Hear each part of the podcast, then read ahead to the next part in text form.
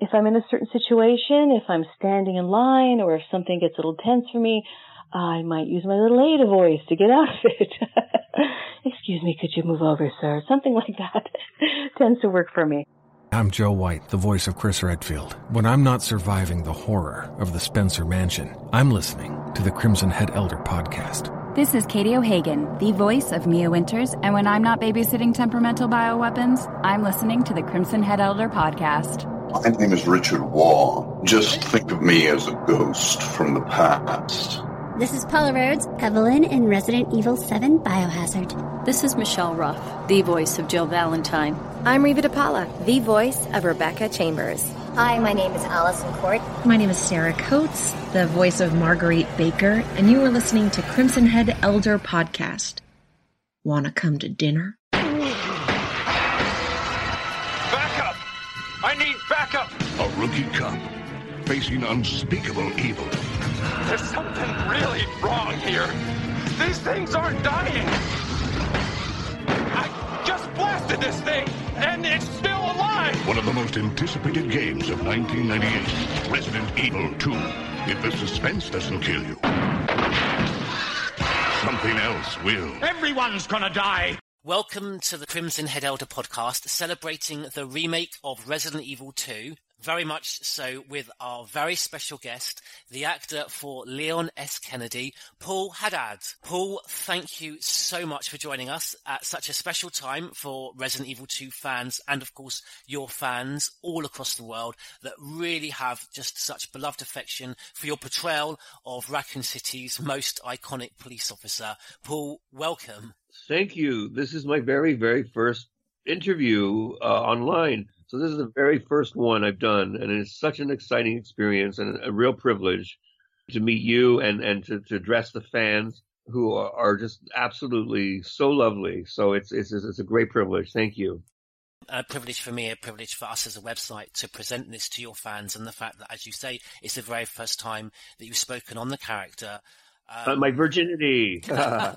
we'll be very gentle with you, Paul. Thank you. First question here, actually going really right back to the beginning, if if we can ask, it's coming from Resi Evil Chick ninety six, and she asks, when did you know acting was something that you really wanted to do?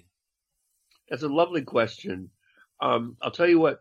Growing up, I was always um, a huge movie fan. When I was thirteen and fourteen, by myself, I was the older child, the oldest child I had a younger baby brother and sister. So I was left to my own devices back in the late 70s and a long time ago. And I was allowed, because it was safe back then, or at least we thought it was, and I was able to go and I would sit in movie theaters and watch adult movies like Woody Allen movies oh. or or science fiction movies like Soylent Green and yeah. all these incredible films. And I would literally sit three shows in a row by myself at 13 or, or 11 or 12, no, 11, 11 or something.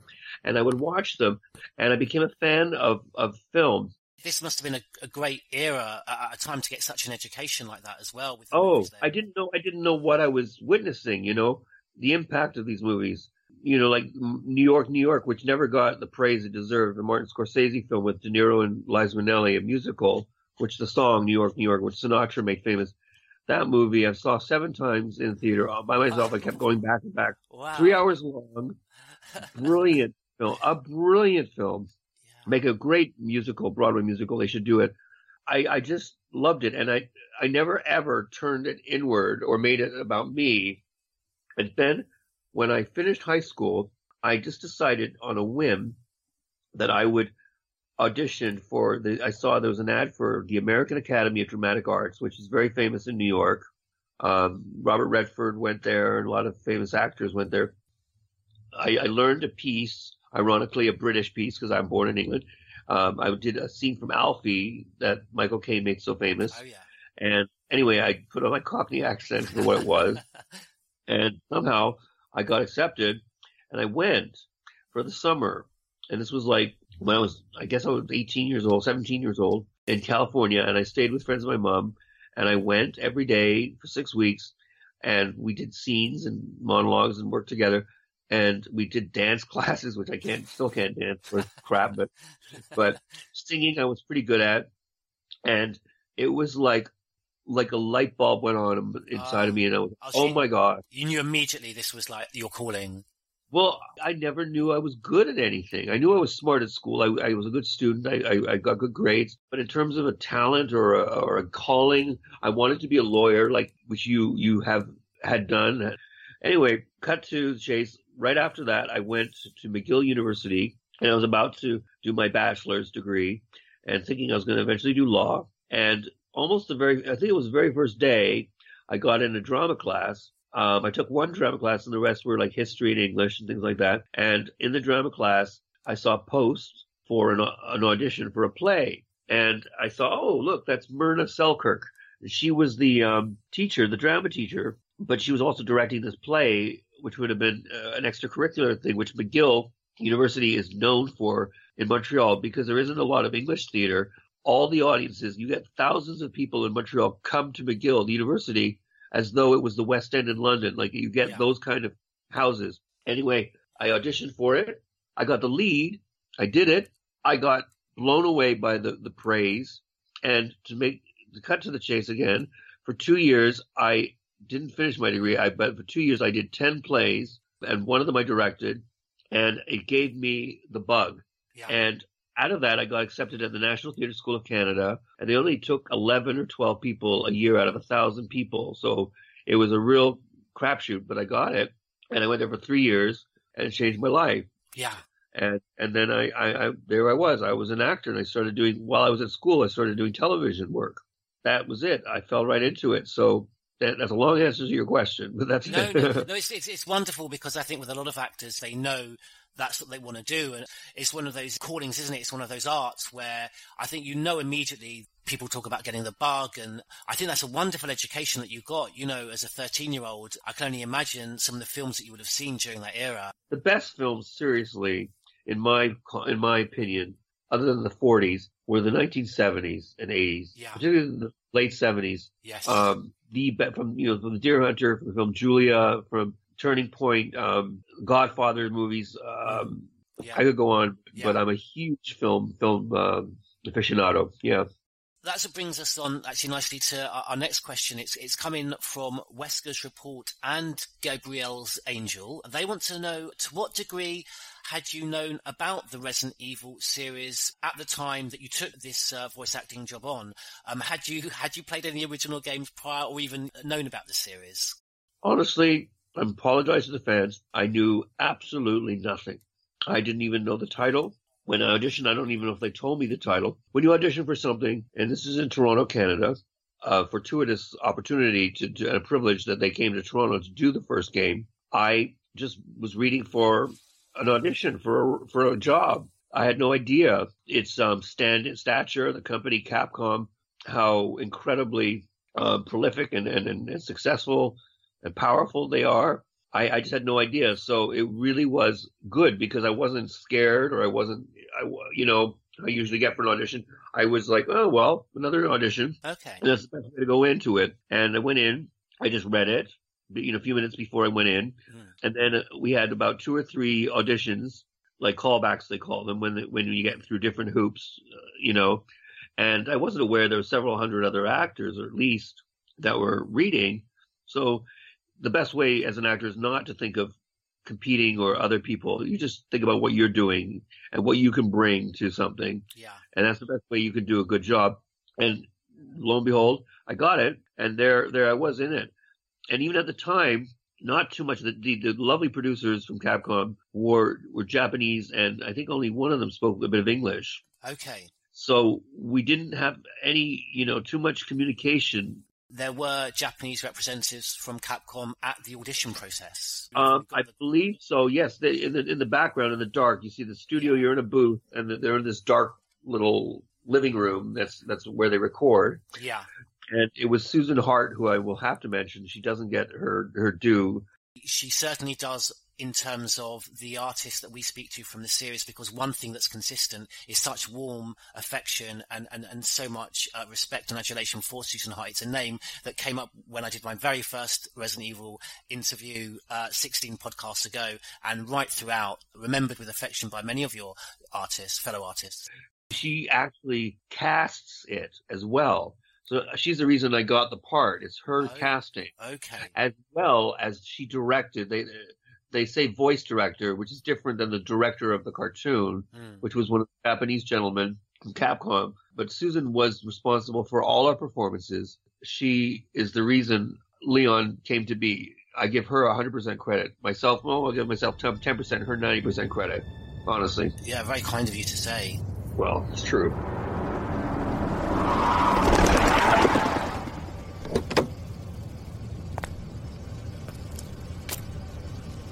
What have we got here? Man, what a mess! What could have done this? What was that? What are these things? All right, that's far enough. Don't move! Don't move.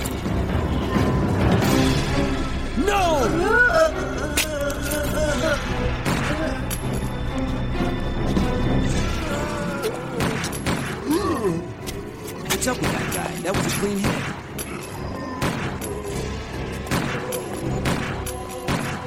I'm running out of ammo here.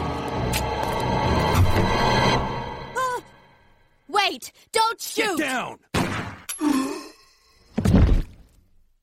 We can't stay out here. Head to the police station. It'll be a lot safer. Now, question here from JC Wesker, who's from England, actually from Bristol, my part of the world.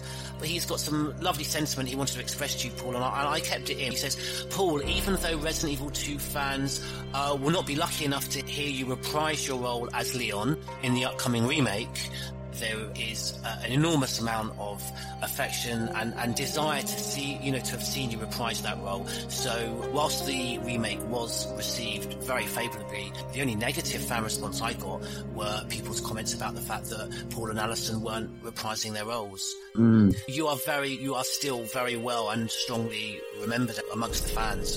Going back to JC Wesker, I firmly believe uh, that Leon S. Kennedy, as both a character and a protagonist, wouldn't be the fan favourite that he is today, and across his 20-year legacy, if not for the strong foundation of personality that you brought to the role back in 1998 and a role which had my 15 year old self devastated like no other video game had done before, with the iconic Ada scene in which she literally slips through your fingers, a heartbreaking moment that would define so much of what Leon represents.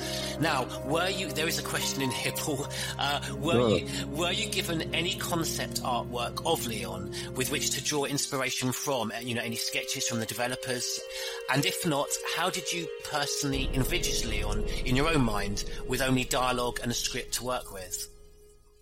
Well, that's that's that's first an absolutely lovely um, statement from JC. Hello, JC. Thank you so much. I'm so honored that you were touched by that performance, um, and it made a difference to you. And it's lovely, lovely, kind words. We were given uh, some sketches, and so I, I, I had an idea what he looked like. I knew he was a young, handsome cop, and I knew he was um, wore his heart on his sleeve. Like I could tell Okay. he was, you know, he really was in it because he wanted to win it and he, he wanted to um, save, well, humanity, uh, but, but on a, on a daily basis, save lives. And, and, and there was a real heart to him. Yeah, that definitely And comes so- across. Absolutely. And at the time, 80, was it, sorry, 97? Yeah, 90. Well, you would have been auditioned, I imagine, and, and recording in 97. Yeah, the game was released in 98. Yeah. So um, the two icons, and even today in my life, heroes as far as I would say movie voice heroes are Michael J. Fox, Canadian, Yeah. and of course Harrison Ford. Both of them, in my mind, when I auditioned, and I, I, I actually have a, a bear. A, I will say this with a bit of arrogance, a bit of similar uh, quality to Michael J. Fox, and uh, raspiness. And I, I always thought of him, and I actually got a lot of bookings, jobs, thinking going in as Michael J. Fox, almost stealing his act. You know, he he was of course Back to the Future and Family Ties, and he did tons of voice stuff. Yeah. And it was like, okay, Michael J. Fox, he's like the ultimate movie hero, the but the underdog. That's the thing. It was the underdog. Hmm. Mm. You know, he wasn't like the obvious. I think there were other actors maybe that had that pretty boy looks of Brad Pitt or Johnny Depp, but I think I, I don't know if I'm I'm get, getting sort of connecting to what you were saying, Paul, but more with, with Michael J. Fox, he was more the sort of that boy next door, and any guy could relate to him. Exactly, that's the thing. He was. I mean, they, they certainly made Leon very pretty, iconically good looking. Um, so that's you know appealing. Funnily enough, I I had similar hair and I wasn't that different. They already animated him, I believe. I don't think that there was a. It would be nice to know. think that they kind of, you know, based it a bit on us. I, maybe they did. I don't know. Both the character models for Leon and Claire do have a passing resemblance of both yourself and Allison. Allison knows, you know, she's almost like the Bible as far as the Resident Evil game and and and, and well, a lot of stuff she knows. So I would be very interested in hearing what she has to say about it. To be honest, yeah, we'll talk about more about her after. But yeah, yeah. Ian Connell from Minnesota, uh, he, he, he kind of draws upon that look of Leon and he, he wanted to know what did you think of Leon's physical character design, specifically uh, the Japanese pretty boy archetype crossed with an American yeah. hero cop trope. And what about his hair? Uh, and this is coming from Ian, not me. He's saying, I styled my hair after Leon when I was 14 uh. and RE2 was released. And that's interesting because you, you were commenting on that. Yes. Well, that's a very good question. And um, Minnesota is one of the best towns in the United States or in the world, really, for theater. Okay. It's the, the Guthrie. The Guthrie Theater is there, the Tyrone Guthrie Theater, and it's it's absolutely res- highly res- regarded. Mm. So uh, shout out to you guys, Minnesota. Um, j- the Japanese artists, anime is uh, truly, and I'm talking about the movies they make, not just the games, but the feature films. Yeah are absolutely breathtaking. And anybody out there who doesn't know about anime, Japanese, even if you don't speak, you know, Japanese, the subtitles you get used to it right away are absolutely mind blowing. And those are the kind of films and, and uh, art, anime art, that has influenced the Lord of the Rings and particularly Lord of the Rings and Harry Potter and all these films that came after and computer animation and video games are all thanks to the Japanese art of anime. Yeah. And so Leon is an iconic um, creation, a masterful creation. And the fact he's handsome, looks shouldn't matter. And then, you know, honestly, they don't really. But Leon was outside beautiful. So right away you go, okay, you know, he's a good looking guy and he's a cop. So, you know, he's a bit of a hero. I could relate, you know, a little bit to that, you know, wanting to be that. That's what I wanted to be, a hero, or wanted to be good looking, you know.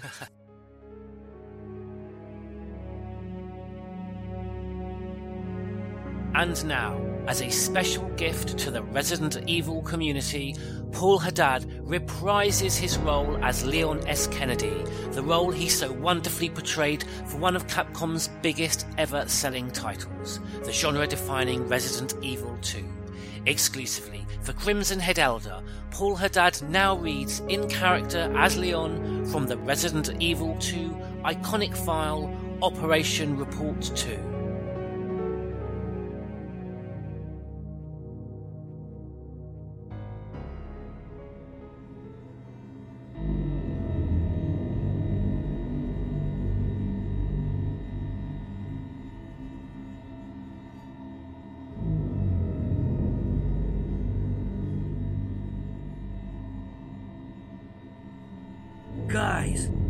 Zombies overran the operation room and we lost four more people, including David. We're down to four people now, including myself. We failed to secure the weapons cache, and any hope of escape continues to diminish. We can't last much longer than this. We all agreed to take our chances and will try to escape through the sewers. Now there's an underground path leading from the precinct to the sewage disposal plant. We should be able to access the sewers through there. Now the big problem is, is there's no guarantee that the sewage disposal plant will be any safer. We know we're taking a big risk, but anything is better than simply waiting here to die. I just hope this report will be helpful to whomever may find it. I wish there was more I could offer and do, but if you're reading this, you already know how grim the situation is.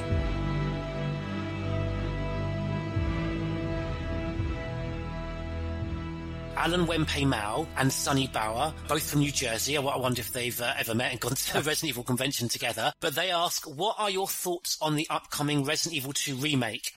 I've been sent a few links from all different sources from fans like Valley Joe. People have posted things. And, and a lot of them are saying very sweetly, you and Allison should have been in it. And, and that's lovely, but we're not. So let's see what happens. Let's see what, let's try to embrace it, okay? Let's do that because Resident Evil is the game itself is the backbone of what we all love. And so let's try and support anybody who's keeping it alive because if we don't, they won't do it. You know what I mean? Mm. So let's try and give them the benefit of the doubt. That's all I can say. Paul, do you remember any specifics about how Capcom wanted you to portray Leon? This this is a question from a couple of our staff members at the website, uh, BSA Arclay from Wales and the Oracle Dragon from Pennsylvania. So you know you really do have a, a global fan base. They've asked, did Capcom perhaps use any words like young or naive, brave or caring when they were directing you? They wanted him to be innocent. Um, and I don't know if that was Susan's input or the or they wanted um, a heart, a sweetness, not an arrogance or a cockiness. Yeah, fans of Leon and particular fans of your portrayal of Leon.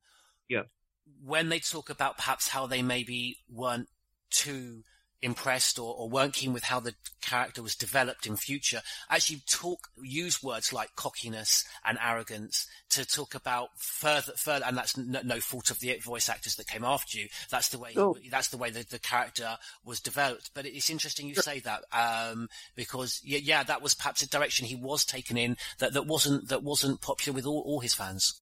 But also it's it, he to be to be not to say to be fair but logistically, it was his first experience, wasn't it? Yes. When we begin something addressing these the zombies and and the horror of what he's facing, it's his first time. He's a rookie. The word rookie was used a lot. Yeah. And I think that's totally applies. He's a rookie is the best word to use to describe Leon. And and that experience, I had the privilege of of expressing that experience. And it was new to the world. It was new to video games. I mean, it was George George A. Romero, the great film director, passed away recently. Yes. Created The Night of the Living Dead and all these zombie films. He really deserves the credit for creating that genre. So I think that was it. Just naive is a good word. Not stupid, but naive. Yes. Learning learning on the job. And I don't I think the other actors that went on to do it Mm. when they went to the US to do it, Paul Mercier and um oh what's the other gentleman's name? Uh, Matthew. Mercer, Matthew Mercer. Matthew Mercer, yes, lovely. And both are friends on Facebook. Oh, Shout out to you guys. Yes, they are. And they're very good actors. I knew nothing about the sequels. I did, I wasn't told. You're not. You like I said, you're not. The actors are the last to know about stuff like that. I didn't have any ill will or anything. I was like, oh, okay, they did it. They did it again, and I wonder what they did. And, and I love their work. To their credit, I mean, they they're taking on the character in later stages in his career and his life. So if they are becoming a bit more arrogant or jaded, that's what ha- sadly happens to to a lot of us as life takes on, right? Yeah. We we evolve and change. So I don't think it's a flaw at all. And to, to go back to something that's come up a few times about remake. Mm. Well, remake is a remake, and we can only look at films to know the definitive idea of what a remake is. And they never use the original actors in the remakes. They always reconceive it. It's not the best example, but right now with the Lara Croft remake, Hmm. there, you know, pluses and minuses. I mean, you, it's hard to to um, Alicia Vikander is incredible and beautiful and wonderful actress. Won an Oscar. Ex Machina is that a great movie? Oh, I'll have to watch that as a fan of Westworld. It's same ballpark, and it's absolutely devastatingly great. And she's brilliant in it. They're remakes, they're reconceived ideas, and they're done years later. And to be honest, I'm a lot older now, and and and, and then um, Allison hasn't aged at all, but I have. And and so you know, it's what lives on, and everybody's entitled to reconceive and reinvent. That's what art is. It's evolving. It's not you know always keeping with the ingredient, the original ingredients, however good they are. I mean, those are wise words, Paul, but I think from a, uh, certainly from a fan's point of view, and I've always felt very strongly and have been disappointed when Capcom have cut and chopped and changed the voice actors, is that, you know, with, with this medium of video game and, and, and very much the, the, the emotion, you know, you're really having to put that through in the voice because we're not seeing that in, in, in, in your face we kind of see you guys as the true representation of that character. So when Leon may turn up in, in, in future, you know, in future games. We like to see the consistency. We like, you know, and, and that's a very good point about him becoming cocky and that's a development of the character with experience and he's no Yeah, longer, yeah. he's no longer a rookie cop. But I certainly, as a fan, and I know this is by far the majority view, and we can see in the community, it would be good to see, to hear you portraying that development of character and to hear, because I think, I don't know, I'd be interested in what you think. My question is always revolve around, do you think it is detrimental to the integrity of the character if the voice actors do change? Because I know in Japan, they're very keen on keeping that consistency of having a voice actor voice the same character throughout the age. Yeah. So, um, do, do, do you like me, or am I maybe being a bit too naive or, or, or too maybe emotional in this in thinking that it does affect the integrity of the character? Well, honestly, um, if I cried a river every time either I lost a part, didn't get a part, or was replaced, I did. I'll tell you a quick little story, which is I never told. I did a, a role. You know, Free Willy. They did about the whale, the movie. Yeah. Um, well, they made a cartoon for goodness Ah, sake. So did you meet Gary Crawford, who also for your Of colleague course, from I Resident know. Evil 2? I know Gary. I know Gary very well. And can I just quickly pop in for, for some Yeah. fans? I'm sure many know, but some may not know. Yeah. Gary Crawford is the voice of two hugely iconic characters from the game. Both the insidious chief of police, Brian Irons, but he also plays uh, another very popular character, Robert Kendo, both from Resident Evil 2. And I know he was in Free Willy. So, oh wow, so you, you, you obviously know Gary Crawford very well. Gary is a beautiful, kind man, and, and darn him, he gets more roles than I could ever hope for. And and he's a few years older than me, but but we've been up for stuff together. A world class actor. Freeze! Who are you? What are you doing here? Hold your fire! I'm a human! Sorry about that.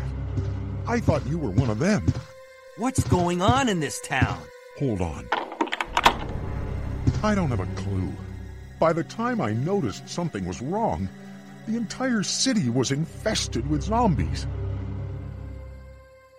So I was playing Free Willy, and and we come back to Michael J. Fox once again. I went in there and I thought Michael J. Fox is Willie. Okay, that's it. And I got it, and I sort of sounded like him. I copied Michael, and I did it. Anyway, we did 13 episodes, and that was it. And I went off to, to do Stratford, Stratford Festival in Stratford, Ontario, which I'll give a shout out to. Greatest theater festival in the world, I think. I think. Many people think. And I was doing that for two years, and, and suddenly I heard through the grapevine that they did Free Willy. They'd been cast, five other actors had been cast as Willie after I'd already done it for 13 episodes. And I was like, what? Five other actors? So they had gone through five ABC, the network, which is a wonderful network because they just got rid of Roseanne herself for being absolutely obnoxious. And I admire Roseanne and love Roseanne, but my goodness. Yeah, yeah, that, where did Oh my gosh. Yeah, and they made And- and the absolute right decision, yeah. Absolutely. They showed their integrity right there in Yes, their balls. yes. But Roseanne herself is absolutely a genius. And, and, and Mm. she changed. She's up there with Lucille Ball, Carol Burnett, Mary Tyler Moore. She is one of the great comedians. I'm sorry that she's gone down a, a path right now Hmm. that is surprising for her because she represented all the things that were good about being the underdog, being Exactly, coming from, absolutely, yeah. a trailer park literally. You Oh, know, she really embraced that in that show, didn't she? And, and- Absolutely. No, I love Roseanne, and I'll, I think maybe she'll get a pass one day. You know, we all suffer from a bit of Hmm. emotional difficulties, but but right now I think it was great that ABC did this. But anyway, ABC did Free Willy, and so I was not fired, but I wasn't rehired. They went through five actors, and suddenly came back and said, "Paul, we want you to do Willie again." The reason they wanted to change is because Jesse, the young Zach Bennett, his voice started sounding like my voice. They thought they got to have a difference, so they couldn't find the other actor to do it. So they came back and asked me, and I said, "Yeah, I'll do it." I want double the salary, plus I want. I'm at Stratford. I have to drive in. I want gas fare.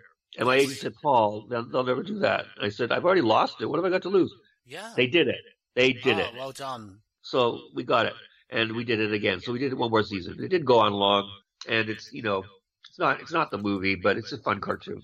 No room for emotion. In You you can't you can't become possessive of a role Yeah. or or anything like that. I mean, like I said, Harrison Ford and Indiana Jones is a rare example. I don't think you can name too many, you know, uh, unless it's television, but too many movies or things where an actor gets to take a role on for 30 years or more. There are a handful of them. A lot of them play detectives and stuff, and they're so great. You know, like Hercule Poirot, um, what's his name? Um, David Suchet, brilliant actor, um, or, or Ben Kingsley, or, or Rowan Atkinson. Oh, well, Ben Kingsley is just incredible. Um, Oh. You can see him portray Itzhak Stern in Schindler's List. Oh my So God! he plays that, you know, almost almost too mild mannered. I mean, I think Schindler calls him up at one point when they're going to take him away on the train. He's like, "Come on, you got to, you know, you step up, you know, got to call out." These past papers, Schindler had got him so he wouldn't be taken off on the train, but he was too almost meek to speak up. So he plays that character, and like you say, the the character in Sexy Beast. Whereas oh. I'd be interested your view on this as an actor. There's no Yeah.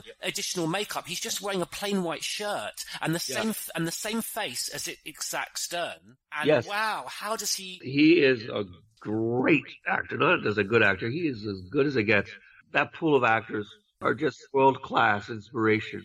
But, but anyway, Harrison Ford is one of the only actors in the world that's had the privilege of having that kind of career where he's able to take a role and let it evolve because how successful he is and the film is. But most of us out there don't. And a lot of it comes down, I'm sorry to say this, guys, but a lot of it comes down to money. And if money talks, and if something makes money, then they're gonna go with it. But like, um, I mean, I, I know Resident Evil 2 made a lot of money. But it was up until Resident Evil 5, it was Capcom's biggest selling title in that series. Wow, you know, great. But um, the actors themselves are, like I say, we are the servants, really. You know what I mean? Yes. yeah, yeah. The handmaids or whatever to the producers and things. That's why we're gypsies, and that's part of our blood. In our blood, we're used to it. Well, I'm sure bringing that humility to your roles is definitely, I'm sure, has played a part in you getting getting these roles, Paul. What's going on? I arrived in town and the whole place went Great. insane. The radio's out. You're a cop, right? Yeah, first day on the job. Great, huh? Name's Leon Kennedy. Nice to meet you. Mine's Claire. Claire Redfield. I came to find my brother Chris. Hey, could you open the glove box? Sure. There's a gun inside. Better take it with you. Look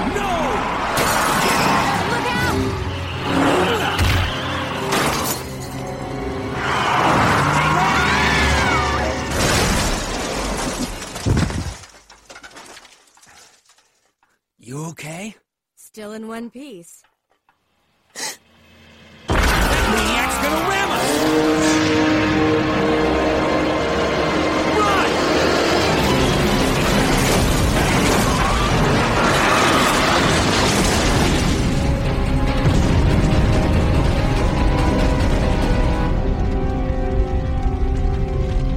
Claire! Leon! I'm okay. Head to the station. I'll meet you there. Okay!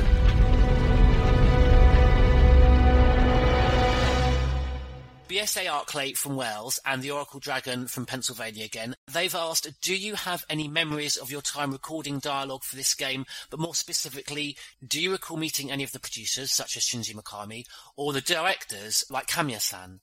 My grandfather, David Lewis, God rest his soul, my mother's father, is a Welshman. And so I'm one quarter Welsh, and I'm so proud of that. well, he'll be The pleased great. Richard Burton, the great Richard Burton is from Wales. Oh, well, they've got some incredible actors. I mean, I'm, I'm enjoying Anthony Hopkins' performances in Westworld. Oh, oh my God, Anthony Hopkins, Anthony Hopkins is, is exquisite. You mentioned before the Japanese developers, you know, kind of lurking in the shadows during your audition. We eventually got to meet and talk a bit. Oh, they were you lovely. did? Laughed. I remember they laughed, but they oh. making them happy was so good. I remember them as being. It was almost like a, a movie within a movie or a game within a movie, and they were through a booth almost all the time. And most people don't know this. I don't know if the fans know this, but when you record ever for a cartoon or a video game or even a movie, and you do dialogue, you record alone. We hear this often. I think there's only one occasion during the production of Resident Evil 7, just recently, yeah. that we heard that the characters actually got that opportunity to act together and to play off each other's emotions. Yeah. But I think testament, though, Paul, to your delivery, that we can hear that emotion in your delivery, that you're not working, because a lot of, particularly with Leon, you're having a lot of dialogue with Ada, Wong, and a lot of dialogue with, with yeah. Claire. So testament that you're not being able to see your, your fellow artist and, and, and play off their emotions. Does that not present a greater challenge being on your own like that. Isolated. Absolutely, but you, you have to give the credits once again to Susan Hart. Yes. Susan Hart united all our characters together.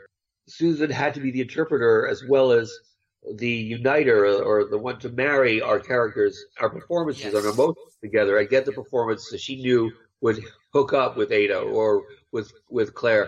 Mm. And so, yeah, it really was left to her. You just go in there and do 20, 30 takes or, you know, and then they'll pick and choose. Yeah. Leon, please, escape. No. We're a team. I can't just leave you behind. I'm just a woman who fell in love with you. Nothing more.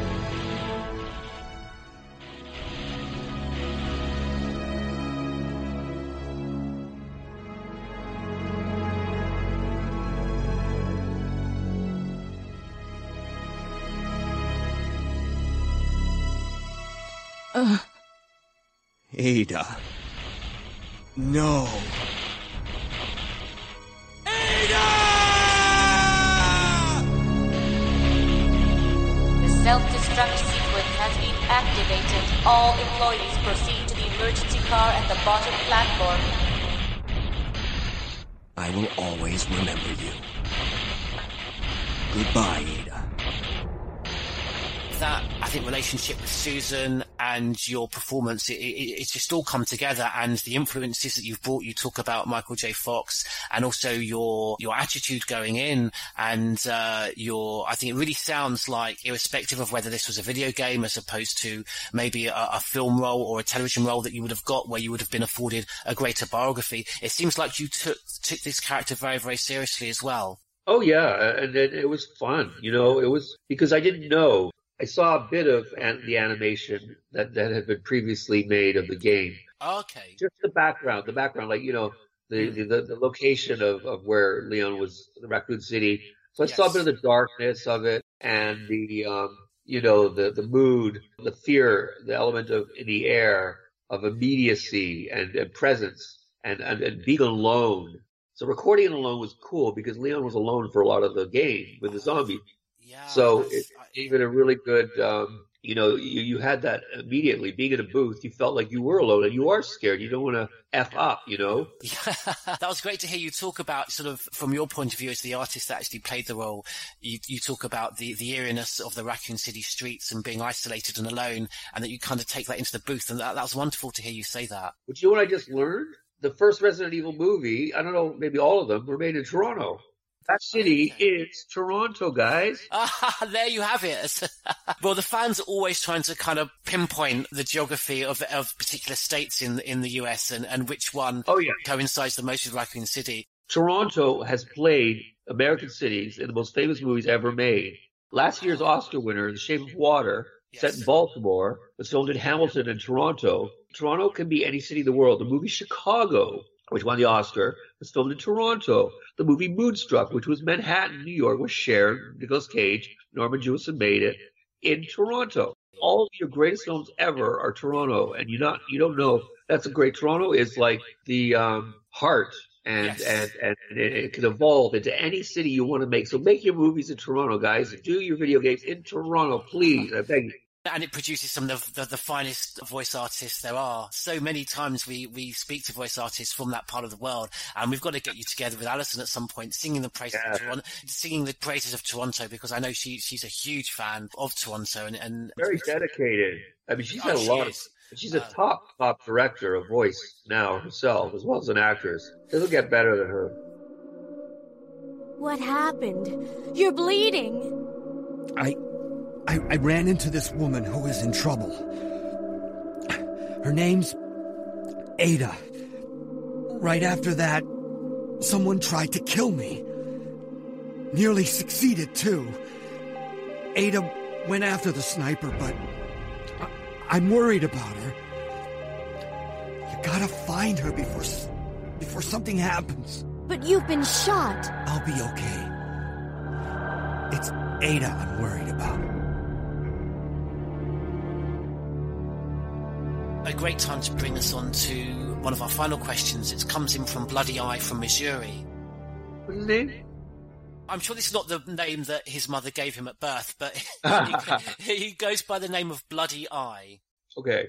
He's a big fan, he, and he's really kind. He often supports our interviews with questions, and he's asked, how does it feel to have your performance in Resident Evil 2 be remembered so fondly by millions of fans worldwide 20 years after you recorded your lines? Wow. Well, thank you for that lovely statement. Um, it's, it's with absolute humility. It's heartwarming beyond words. And it, it gives me the opportunity to mention a couple of people, if I can. Absolutely. On Facebook, one of my closest friends lovely lady named Valerie Joe. And that lovely lady is a mom of two girls, and she's a prison guard. She works in a freaking prison every day of her life, up against literally physical harm. God knows what she has to deal with. And she's a huge fan of Leon and Resident Evil and we become dear friends. And Valerie Joe, I give you a big shout out, big hug from Paul. I've worked very briefly as a duty solicitor at police stations, so I, only got a, a, tiny insight into perhaps that tension and stress and that danger. You know, you can put yourself under when when you're dealing with all sorts of situations. People that are brought right. off the streets by the police in, into situations where you're in very close quarters. So, sorry, isn't it interesting that Leon is a, a cop? If I get a stamp of approval, that's a huge compliment. You had a question that you wanted to say about the idea of playing a cop. Thank you for bringing that up.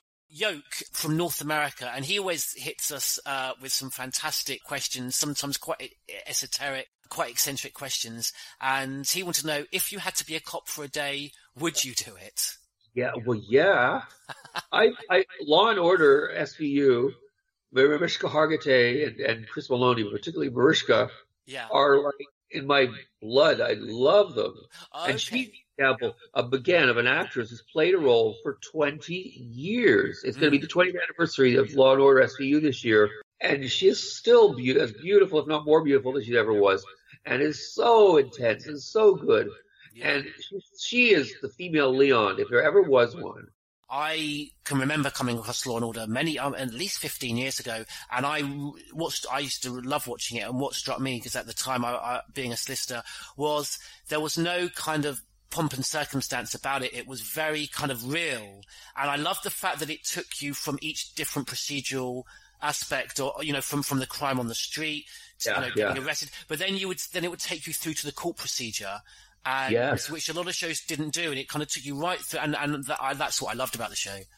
Sticking with Law and Order, J.C. Wesker, he asks, what would be your weapon of choice if you found yourself, Paul, on the zombie-infested streets of Raccoon City?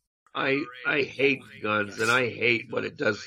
My God, the humanity. If we haven't learned anything in history, is absolute horror of what mm. weaponry and, and particularly automatic weapons. It's just disgusting and shameful.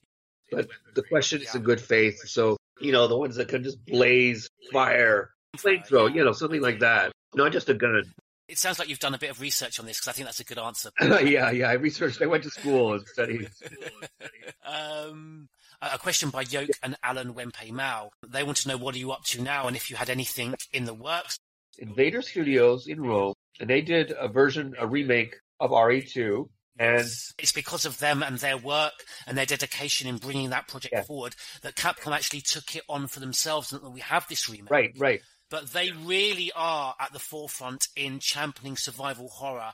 Michele Giannone is a young man. It's crazy. He is so brilliant and so kind and, and supportive to me. And he is the one is probably going to bring Paul, like Sunset Boulevard, out of, of the woodwork of the cobwebs and bring me back into the video game world. So I can't say anything more but guys, look out for Invader Studios and maybe Paul Haddad uniting somehow soon, okay? And I'm so excited to possibly be a part of something. Any further developments that we can talk about, Paul, of course, they'll see that come up on Invader Studios Twitter feed. Soon, I think, very soon, guys. Keep an eye on their Twitter feed. Keep an eye on our Twitter Yeah. feed, Crimson underscore head, and of course the website. But we'll we'll see developments. Um, But I just want to say a shout out to him and people like him and you that keep this legacy alive. It's so rewarding, and we owe you guys a lot of gratitude. And so do the fans, obviously. They love it, they eat it up. oh, thank you, Paul. Thank you. And I have yet to see, but I know Invader Studios are absolutely at the forefront of the legacy that Capcom has created. Let me guess. You must be Ben, right? Get up, now! What do you want? I'm trying to sleep here. Is this the guy? Ben, you told the city officials that you knew something about what's been going on, didn't you? I don't know anything. And even if I did, why would I want to tell you? Okay, I say we leave him in there. Does anyone know where they put the key to this cell? I have it right here, officer. But I'm not about to leave this cell. Those zombies aren't the only things crawling around out there. What was that? Like I said, I'm not leaving this cell. Get out of here before you lead it right to me. Hey, I'm not going anywhere. I'm the only cop left alive in this building. What? Look, if you want to live, then you're gonna have to leave with me. But do you even know how to get out of the city? There's a kennel in the back of the building. Inside the kennel is a manhole. Go through and it'll lead you to the sewer entrance, but it won't be easy. All right, I'm going. Well, it's been wonderful, and you have been nothing but a gentleman. Mr. Paul Freshwater here. George Trevor's my nerdy Resident Evil name. Okay, okay, okay, but did I blow your cover? No, Uh-oh. it's fine. Could Yeah, edit yeah. that out. This gentleman, I think, should be the next David Frost announcer. I'm serious. You're, you're doing the country and the world a disservice if you don't move forward into broadcasting because you're gifted. You got a lovely voice. You really ought to do it, my friend. Well, this is my posh voice my mother wants me to speak with that I put on for you guys. When when when I'm not talking to voice actors, I'm like I'm all I'm all Cockney, mate. I'm all like Right, that. right, mate. Yeah. Well, you know, I can't do that anymore. Was it? I talk like um, try and talk like Michael Caine a little. You know, I don't know. I can't do it anymore. That's very good, No. mate. You got it down to a know, T. mate. Oi, Leon, come on. We're heading down the cop shop. They got some zombies down there. We we want to put a few bullets in there, old noggin. Oh my lord, what's that, man? Oh, cool, blimey, yeah. All right. There we go. There's your I'll remake thank my dialogue, mum. I'll thank my mum. I'm sorry, guys, for the bad. I'm usually better at accents. I got the Russian accent. Like a lot- I used to play a lot of Russian on television. But all joking aside, we really will look forward to hopefully hearing some developments with you working with Invaders. Oh, I hope so too. And I want all you fans. I don't know what word I should use. You're not fans. You're friends. Miko Martini, Valerie Joe, number one, Jeff Asbury, Alyson Court, Susan Hart, Capcom, of course, but Invader Studios, Invader Studios, Invader Studios, and that's all I'll say about them until they make their announcement. Well, Paul, if I can just quickly say on behalf of all, all your fans, uh, which you so humbly, so lovingly call as friends, if I can just say thank you so much at this very special time with the remake, bringing that humility to your experience with seeing the remake up there and being able to take us back to the original because that's really why the remake is so, well, that's why there's so much excitement Yeah. about this remake is the fact that it's coming from one of the most, I mean, it's a genre defining game, Resident Evil 2. It's coming from one of the most popular video games of all time. And it's been a privilege for me to speak with you and to present this to the fans. Paul, thank you so very, very much. It's been a privilege having the best do this interview with me. I know how wonderful the game is, and um, so like I can't even say proud. It's almost like a shock, Yes. particularly this year with with with the time you know being the anniversary and the adulation for the game and for Claire, Mayan, and other people's all the other roles and Gary Krawford's role and Yeah. it's so lovely because as an actor, you know, there's a handful that become stars, and then there's the rest of us that are out there pounding the pavement, and you don't really get that feedback because there mm-hmm. isn't the the channel to do, you know, to get that, and and it's just so heartwarming. I, I'm not just saying that, you know, I guess when they're famous people, they become almost jaded sometimes because they get mm. so much adulation Yeah. it's almost like they can't tolerate anymore. It's like they, they soak it, soak it in. But for me, it's not something I get a lot. I've had praise and I'm grateful for it. The greatest praise, of course, is being hired for a job. Mm. You know, the greatest praise is being hired again. Yes. Like the first time, but being, being rehired by, by either the same people or by other people because of your, your, your work. But this is just so, like, such a nice little gift. And, Oh, this is lovely You for know- you to say that.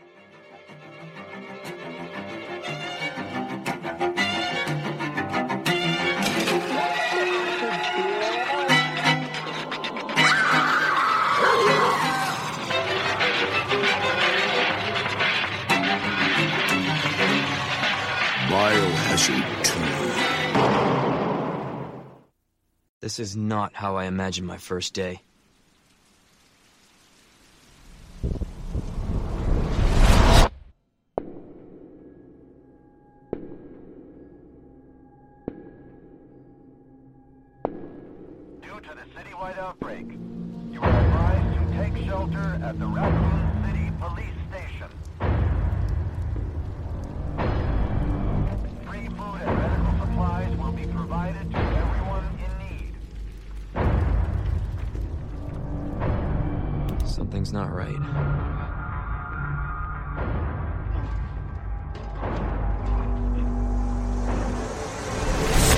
Stay sir. I got this.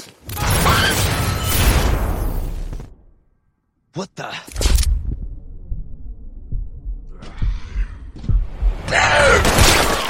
Welcome to the Crimson Head Elder podcast. We've got a very special Resident Evil 2 remake review. Originally released on PS1 in 1998, but now benefiting from Capcom's new RE engine that was showcased for Resident Evil 7, Resident Evil 2 will be released on January the 25th, 2019. And the demo was finally debuted at E3 a couple of weekends ago.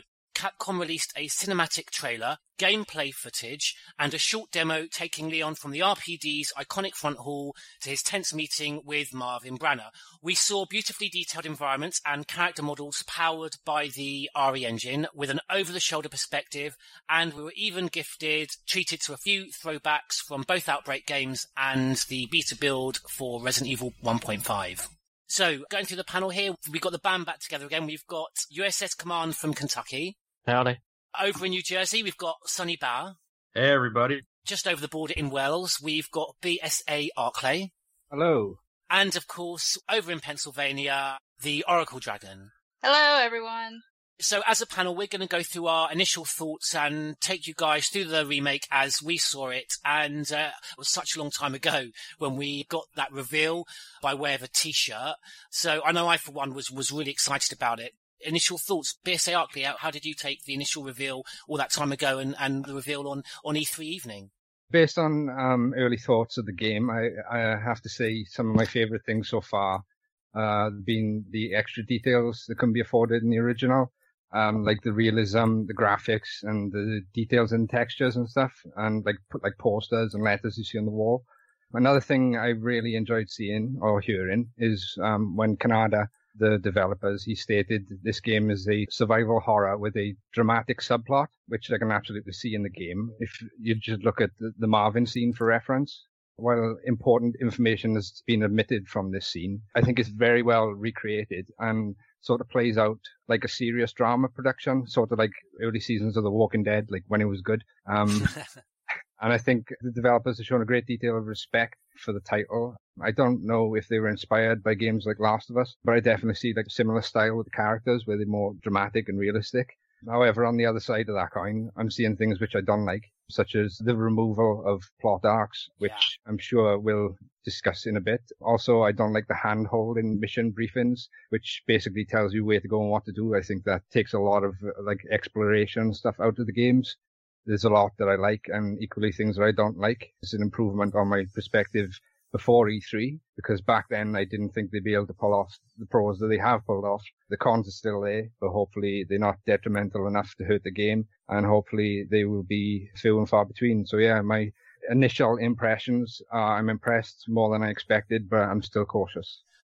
So far, what we saw in the demo, they really are going with the horror environment and suspense, which I really, really like with a storm outside, you head into a building, the RPD, it is a total mess.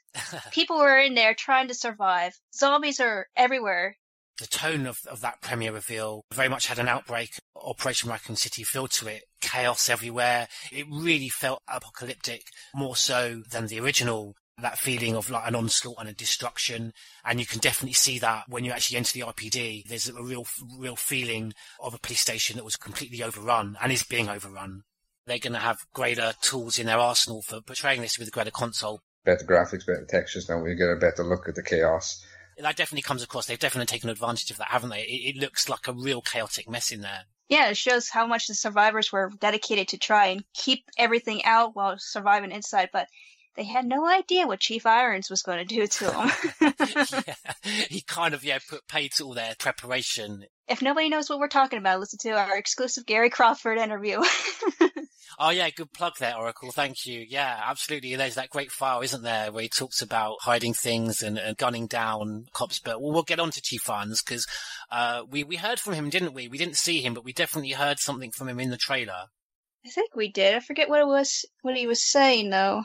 He mentioned something about money being deposited in his bank, so I presume that had to be him. You know, in terms of Umbrella, you know, Birkin giving him kickbacks. Oh, that's right. Yeah. But there are some things I am curious if they're going to add to this game. Besides being a demo and we only see with limited space because demos usually do that, are they going to include Claire's poster picture in the one hallway and is Rebecca's photo going to still be in Wesker's desk? Oh yeah, little things like that would be amazing. If they add that, I'm going to be really tickled pink. I like the look of the game. I think it looks fantastic. Some of the minor details, the information on the walls and stuff, and the newspapers. I'm hoping for some really cool stuff in there. I think that'll be fantastic. That's like what I'm most excited about. There's like a lot more missing persons reports on the wall for like RE1 and 2. I think it, the number was around 10 people, but now there's like 20, 30, maybe even more. The wall is literally plastered in missing kids, missing missing people. We're going to see a lot more of that, I hope. That's what's great about this new RE engine, that you've got that additional detail and that you can really go up close and, and see these things, which is a satisfying alternative to what we used to get, which I really miss, is the, the environmental descriptions that you get. You go up to the library and there are books and it says, you know, these are all books on, on biology and chemistry. It really pulls me into the game. I kind of get a really deeper immersion into it with the loss of those, this great new engine that we've got, whether that's the death of those that we now can actually see the, see that detail for ourselves. When they didn't have, you know, the, the graphical nature that they have today, they had to be clever with sort of, you know, investigating things and being able to see things that may be blurry on the actual screen. So I think they came up with those clever, you know, descriptions that you would get. And I think that with this new RE engine, graphics are so crystal clear they're giving you the player the the ability to be able to get up close and really examine those things. But the drawback to that is the stylized nature of what we used to have. Those descriptions that we're mentioning they were like capcom telling the story for us but now we can kind of do it ourselves but the only thing I will say about those descriptions is I spoke to Welsh and he said that some of them are very inaccurate because they were added after the fact by developers who were making the actual game another story. So like Jill's, the photo on Jill's desk, which says, oh, uh, this looks like your boyfriend, that just like came out of the blue. So I'm not saying they, they're bad or nothing because I, I still love them, but they weren't exactly accurate. But now we can see for ourselves and we can make our own minds up. Newsbot at uh, Project Umbrella has definitely highlighted with the translations he's done over at Project Umbrella that the localization team that did the English translations for Power regions completely illogically take stuff out, add things in, in into the files completely unnecessarily that just weren't in the original Japanese. I don't see why we can't have both because Silent Hill has always gave us both until Downpour came along in Silent Hill Homecoming, for example, you can definitely see the missing persons photos all plastered around, but you can still examine them and get what the character thinks about it. So not just you're getting what you th- you think about seeing it yourself, your character will have their opinion on it. So you might see a bus stop in Silent Hill Homecoming and be like, oh look, a bus stop, and just run on by it, and that's it. But if you click on the examine button, the main character say, my parents didn't even come and see me when I went to when I was waiting here to go join the army. I thought I was making them proud. I don't see why we can't get both. As soon as I seen the main hall, I just thought Umbrella Corps. Oh no! yeah, I just seen that and I thought, yeah, that looks more Umbrella Corps than original. I don't have my memories of like entering the main hall for the first time or anything, but I do remember like the streets outside. That for me is a lot more nostalgic than the actual main hall. And I hope we see uh, recreations of the, the outside streets and stuff. Um, I don't want to come at the RPD from a different angle. I'd, I'd like to replicate at least the same alleyways and uh, like the bus you have to travel through and all that. I'm looking forward to that. We kind of got two reveals, didn't we? There was that initial cinematic trailer and I don't know about you guys, but I immediately called it. I have to say when I saw that rat, and I just immediately was. I mean, obviously we knew that we were going to get a reveal, so that knowledge already, I just thought, wow, you know, as soon as I saw that rat, that's definitely a T virus infected rat. So that cinematic trailer that gave us kind of glimpses of things to, to look forward to, hat wearing tyrants, we'll come on to that. And then the actual gameplay demo, walking through the RPD. What were kind of your highlights, Oracle? Everything about it so far. I'm really anxious to pre-order it now. We've got two pre-order options, haven't we? The the uh, original and then deluxe version that gives us the the classic, the music from the classic original game, and a lot of extra goodies from what I read up, like um, three versions of the Samurai Edge exclusive outfits, the soundtrack, and there was something else, I think. Oh well, we get Elza Walker as well, don't we? From the R from the 1.5 build, we get Elza Walker's outfit.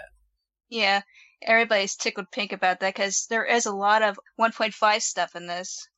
The problem I've got with things like that is are we going to take an Elza Walker costume over them changing the dates of when Leon and Claire actually arrive in the RPD and, and breaking, you know, the narratives of out from Outbreak and RE3? Because that it's not enough to satisfy me with the Elza Walker costume. I, I doubt whether it's enough for you know BSA Arklay on what you were saying before. Hell no, hell no. like the throwbacks and Easter eggs in Resident Evil Seven. Well, that's a uh, good point. Yeah, O'Brien's. Uh, it's O'Brien's book, Unveiling the Abyss. Yeah. There's also a report from uh, I think Alyssa Alyssa Ashcroft as well.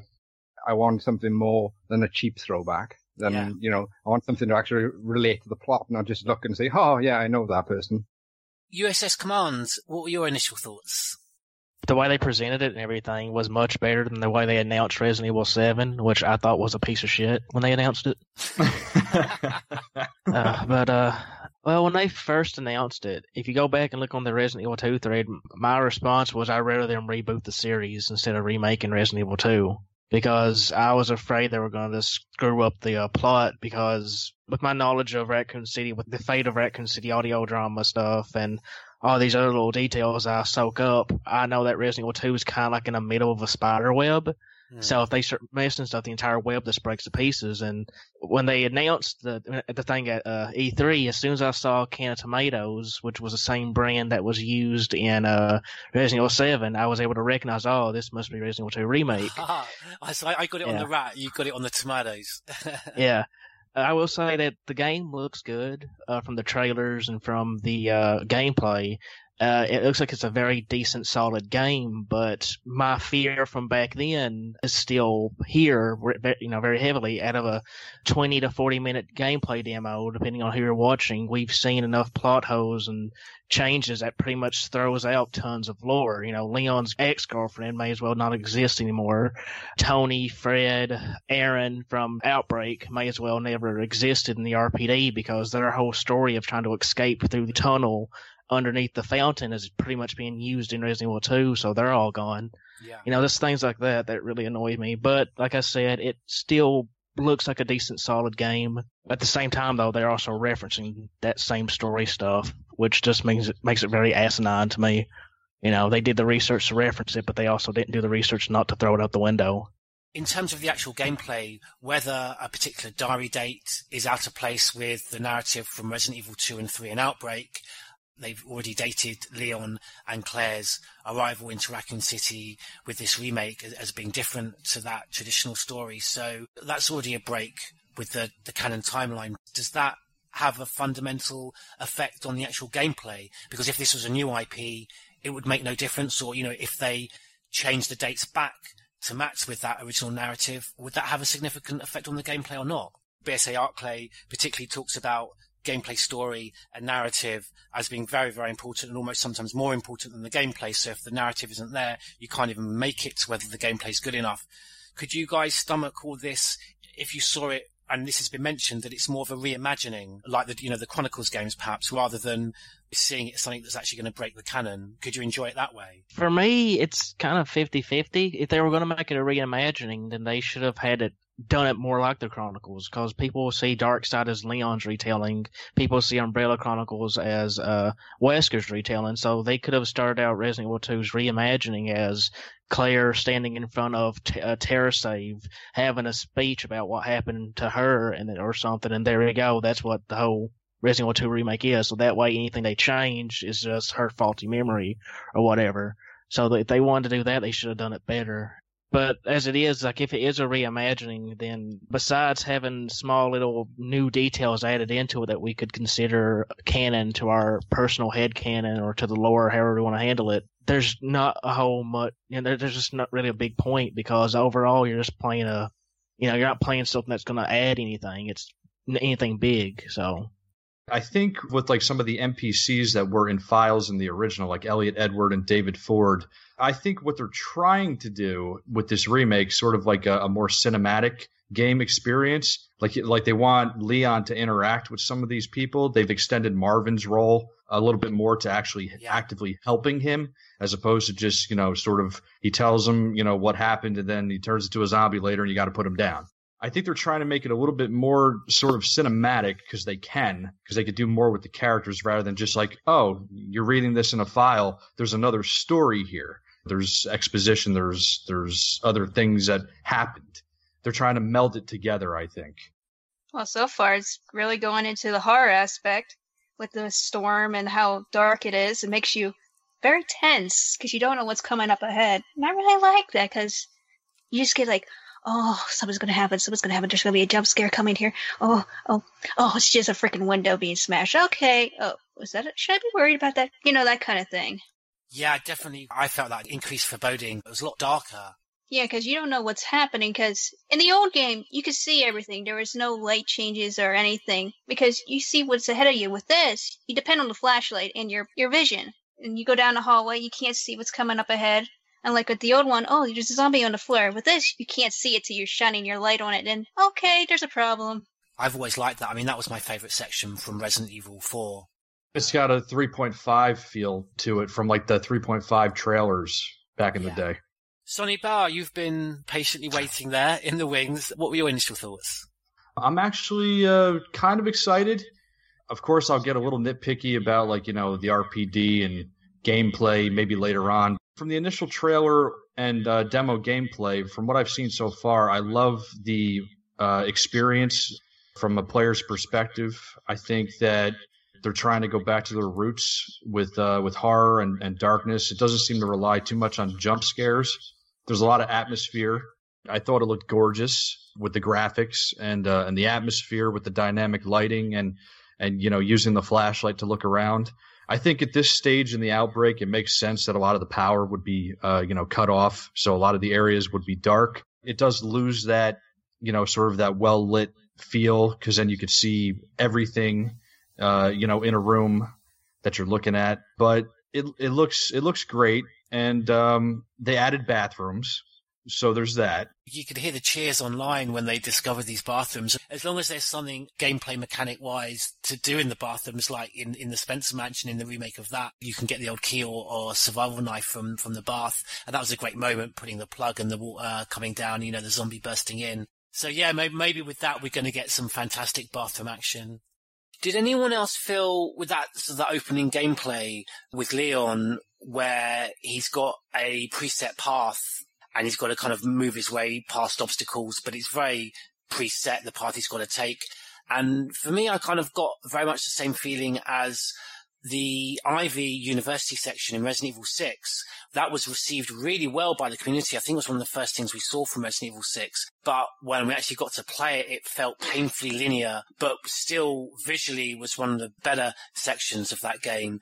And I just couldn't help feeling with this game in terms of the lighting and the actual gameplay mechanic, it very, very much felt like a throwback to that. I think it's definitely an introduction for like a new player because you you could totally feel that it's like a small like introductory like exploration area because there's no zombies around, you know, everything's like quiet. Then all of a sudden after you get that first cutscene with trying to pull Elliot out of the shutter and he gets ripped apart, all the zombies start crashing through everything. Up, oh, here we go. We're kicking it into high gear now.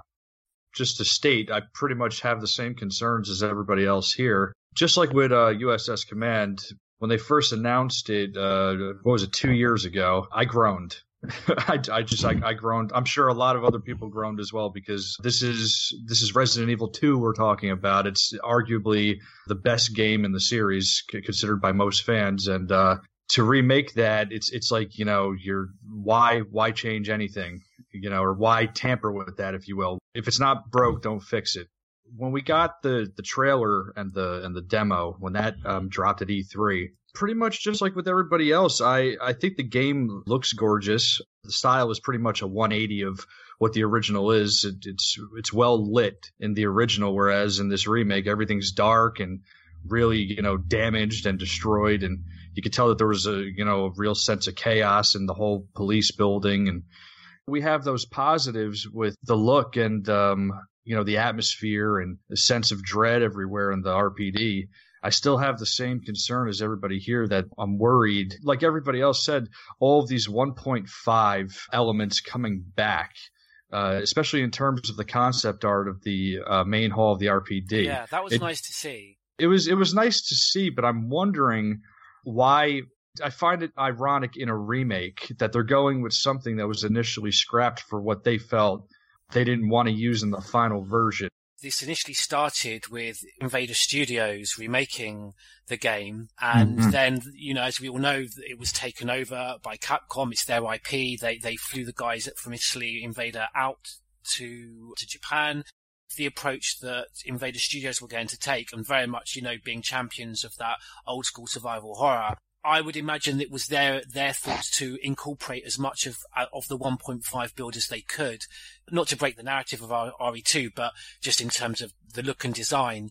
Capcom Japan did make a, a point of saying that they were going to be taking advice and, and feedback from the community and from Invader Studios. So I imagine a lot of that would have come perhaps from those conversations. But I think you know, that concept art, it certainly makes the RPD look like a more workable, realistic looking. Oh, absolutely. It was really iconic to go into the original and, and see the statue first, but it makes more sense that the desk is brought to the front because you go into the RPD in the original, it's like, well, who's there to greet you? you know what I mean? Or do, do you get ushered off to the west side or the east side? Yeah. They've got the new staircases. They've got the two in the main hall. Like you said, it kind of reminds you of the Spencer Mansion. Although it pulls at what's iconic about the original, it seems to make more sense than the emergency ladder going into the second floor.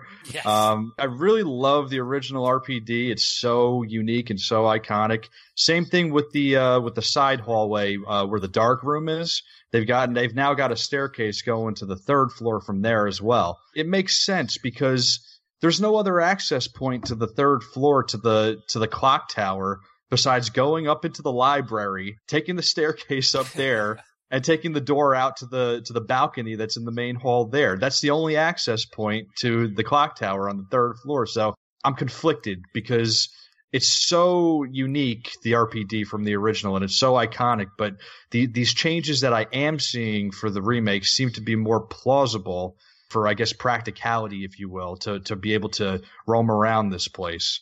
It kind of makes sense with the remake, honestly, even though it's tearing away at my like purist, you know, uh, thoughts about it.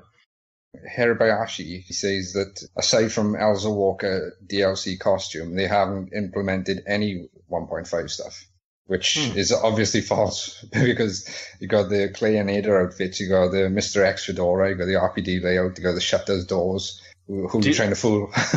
Well, I guess it would depend on which 1.5 they're talking about. Because if he's talking about the 1.5 that everybody obsesses about, uh, you know, the one with Leon starts on the helipad and Elza starts with crashing her motorcycle through the front door, maybe he's meaning that one.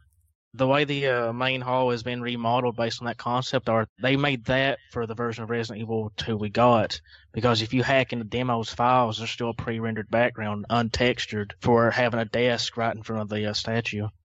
Someone who was really positive about the initial announcement, my main concerns, as much as the canon issues, were the perspective and the atmosphere. And to me, I was just blown away. I thought it looked wonderful. It was really dark. I know some people prefer the, the brightness that we got with the original, and that kind of matches with the eeriness you get from George A. Romero's zombies that are roaming in, in the big American shopping malls. And that's all in the daytime with that bright light. It can be quite eerie Yeah, I thought it looked fantastic. And my, my main concern was the balance, you know, between keeping true to the original, preserving the gameplay mechanics and the atmosphere that made that, you know, made, made me connect with the game that much, made it such a, an iconic classic, but also connecting this game, you know, to a modern audience and making it viable on these current consoles.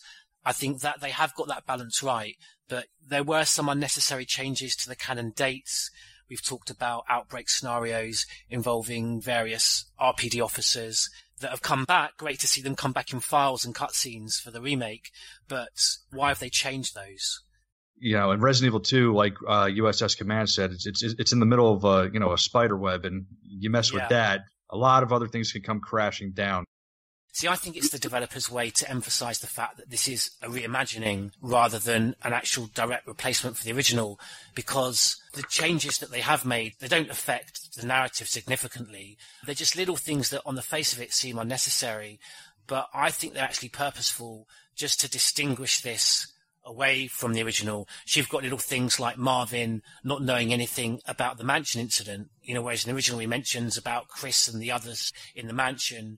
That's like kills the story because that's one of my points. I hate that. It hasn't made that specific plot arc non-canon, but it's just taken away the link. Marvin also mentions that Stars stuff in Outbreak. In one of his reports, the other officers, he straight up says, of course, if we listen to Stars, you can say whether this is the case with you, but other people that have got criticisms for this game, I think are being a little bit unfair in the sense that not appreciating that the remake we got between the original RE1 and remake, remake had a much easier task because it was carrying over almost the same signature gameplay mechanics that, that you had in the original. Yeah, but not just that. That was like the beginning of the story. So, it's, but this is like in the, the middle of a stack of cards. Like, so it's always going to be difficult for them. They've had three years. Go to Batman on newsboards. remake carried over all the same gameplay mechanics of fixed camera angles, third person perspective, pre-rendered background, Mhm. and was able to get a, was able to get away with that. Whereas this re- remake for RE2 isn't going to be able to do that. Isn't going to bring, bring those gameplay mechanics over with it because they're far too dated, and we're using this Mm. new RE engine. If you take that into consideration, then you can kind of afford to be a lot more sympathetic with this remake compared to the, the Spencer Mansion, the RPD doesn't lend itself well to having any like kind of small minor additions that aren't, you know, going to have any significant effect. The Spencer Mansion's a lot more self-contained. So when you had these kind of small extra additions, they didn't feel as jarring as I think they're going to feel in this remake, unless they're, you know, they're really intelligently fall through. The birdcage corridor in remake is just that little addition that's added on the side. Doesn't disrupt any any gameplay, doesn't disrupt the story, but just kind of helps the strategy of the game, helps the gameplay because it gives you that alternative route, whether you're low on health or whether you need to get a particular combat item, you can decide to go that way, or sometimes maybe you're you're forced to go that way, and, and you know there's a zombie on the other side of the door. I think they really got their they really got a challenge on their hands. I think it's going to be a lot harder to find those places in the RPD map where they are going to be able to kind of bolt on a little extra section that's not going to have any, any jarring effect or detrimental effect to the canon. What I see, what I see with the birdcage room uh, in the first remake, I just consider that the, the stairs in the um, the hallway uh, by the dark room, just going all the way up to the third floor. You got that extra third floor hallway now. It might still lead you to the clock tower, just a different route. The first remake, like GT said, you know, they used the same camera angles, they used the same gameplay mechanics. All they did was expand the Spencer Mansion with some story that was still plausible to work with the rest of the pathways of the mansion. Everything worked just by adding a couple of things, but it was pretty verbatim. With this remake, from that interview, I think it was Hirabayashi that was talking about the Claire A, Leon B, Leon A, Claire B they decided to just make it a Leon campaign and a Claire campaign. So right there off the bat, there's going to be, I think, changes to the story that are going to accommodate whatever it is that they're going to do with the characters because essentially what you're going to be doing is you're going to be playing from one perspective and then the other perspective. It's not going to be Chris and Jill from the first game where it's essentially almost the same perspective with a different supporting character. I don't know. I'm trying to play devil's advocate here, but that could be something worth thinking about. that should be very simple for them to do in, in that regards is just you know take Resident Evil 2 story take the four different scenarios for the A's you know for the A's and B's combine it into one thing and there you go but they're still going out and making these changes that really you know throw things out the window that's going to conflict with Resident Evil 3 which now also conflicts with Confidential Report 2 and it might conflict with the Fate of Raccoon City timeline too this simple thing is changing a date. It's like a domino effect. It's just going to start knocking over a bunch of things because a lot of that stuff is pretty tightly interwoven. I don't mind where the little changes don't have a significant effect on the gameplay because I, I can comfortably take this as a reimagining, but there are those changes that can have quite a dramatic effect across the whole timeline. An example is if you take all the RPD files that you can find across Resident Evil 2, 3, both Chronicles games, certainly Umbrella Chronicles and the Outbreaks game, you get this really intense narrative of two teams of RPD officers on either side of the building. You've got David Ford and Elliot Edwards. They're trapped in the West Wing. On the other side, you've got Rita and Marvin separated in the East Wing. They're the ones that have got access to the main hall. Marvin instructs Rita, you know, to make to make her escape, and there's that plan in, involving the statue at the front. Uh, that then leaves the other the, the other group that, that, are trapped in the West Wing, and you, you, know you get this really imaginative narrative, which has now been completely destroyed by re, you know by remake retconning this scenario now where you've got Rita suggesting this plan to Elliot, and all of those files are now completely invalidated uh, across at least five, possibly six titles that have preceded this remake. The consistency of that timeline is completely destroyed. They combined the main survivors of both groups into one. If you take the file for Elliot Edward in the remake into consideration, I think he says it's, uh, it's just down to me and three others Marvin, David Ford, and Rita, because who else would it be? So they've combined. I think they've combined the main survivors from both groups into one in this remake. They combined the West Wing survivors and the East Wing survivors together in this remake. Well, that leaves out three cops that were in the outbreak. That leaves out Tony, who's the canine uh, special trainer, uh, Aaron, who was at the emergency stairway defending, and then Fred, who was on the roof defending. I'm hoping there's a few more surprises though, because they made it out to be like this time around we're going to interact more with the survivors, and then we find out that there's only three survivors. I watched the E3 playthrough of the producer of playing it, which I kind of regret because he solved three puzzles in a row. And I'm like, dude, you know. Oh man, spoiler alert! Yeah, yeah, yeah. But uh, he he kept going on about how there's gonna be a bunch of cameos from characters from different games. Jesus. Open up! Open up! Open this goddamn door! I'll get you out! Help me! Please! Help me! Come here, Nate. I got you. Give me your other hand.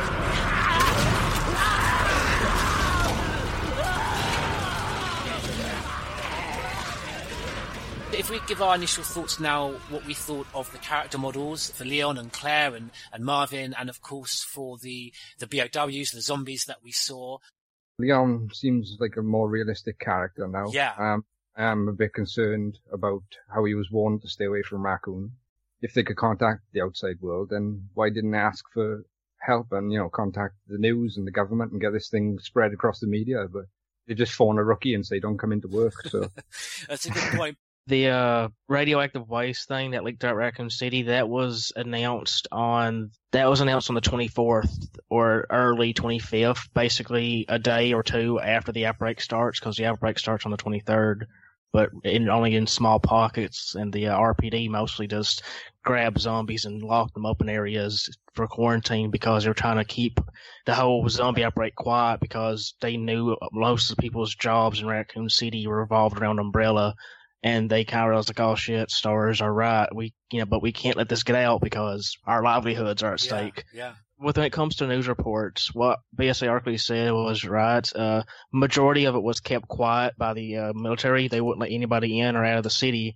Uh, so the people who were reporting the news inside the city, those broadcasts were only stuck inside the city because we hear things like, uh, there's a news report and uh, that Hunk picks up into into his uh, mini game in Umbrella Chronicles where it says it's been days now since we had contact with Raccoon City, but at that same time in, in the outbreak games we actually see news reports and radio stations reporting about people trying to get out, people trying Yeah. to you know need rescue and all that stuff.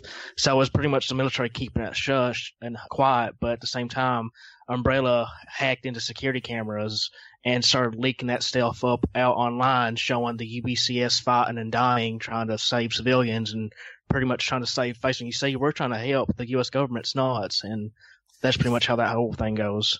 See, this is part of your spiderweb that you're saying. This is the whole narrative that we've got that, that played out across Resident Evil 2, Resident Evil 3, you know, both Outbreaks games. Yeah. It's very easy not to break that spider's web if they simply accord with the dates and not kind of throw in any jarring additional facts that are going to break that web. If we can just bring it back to the character models, Well, Claire and Leon actually looked their age because a lot of people's pointed that out. A lot of my friends says, I can't believe they actually look their age now. She actually looks like a college student. He actually looks like he's a green blood. Yeah, because Leon has no idea what he's going to get into. It's his first day of the job. He got his uniform on. He's ready for work. He's put into a zombie apocalypse, and Claire just comes to town looking for Chris, and she's like, ah, I just got out of college. I didn't expect this. Uh, yeah, that's what's great about this point of the narrative rather f- further along, where they are, you know, skilled stars members, you know, members of Terra Save. You're actually right, Oracle. It's good that it, co- it comes across in their, their models that, this, you know, this is very much their first steps in, in, in that journey. Yeah, because they don't know what's going on. They just arrive, and next thing you know, they're having to survive and kill stuff in order to get through and figure out what the heck's going on. There'll always be that little part of me that was like, oh, they they changed what the originals, you know, looked like to something to something different. I mean, I some people were saying that the original versions of the outfits, like Leon's RPD outfit, like it seemed like too cartoony or too like I don't know, like even sci-fi or something like that with, with the way with that the the armor. uh, well, in the original, yeah, like I guess the way that the armor was like plastered onto the actual tactical uniform or something like that, combined with like you know the the grays and the whites in his outfit, like it seemed like a like space copy type of outfit or something. I I don't particularly agree with that. I think he is still probably the truest uh, representation of blending original to this new look. It's great to see that he seems to look his age. I thought they did a wonderful job with the new model. Uh, he's still got his same haircut.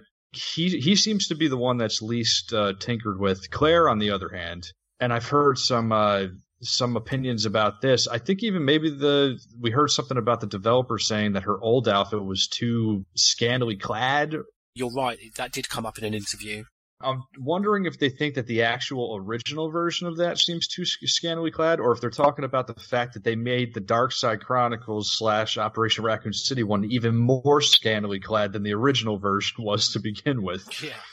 They turned it into a two piece and had like, you know, her, her stomach showing. They gave her like the cowboy boots. The collar was flipped up and stuff like that. More like a cowgirl type of thing. Whereas in the original, it just seemed to be sort of like a one piece spandex with like cut off jean shorts and a vest.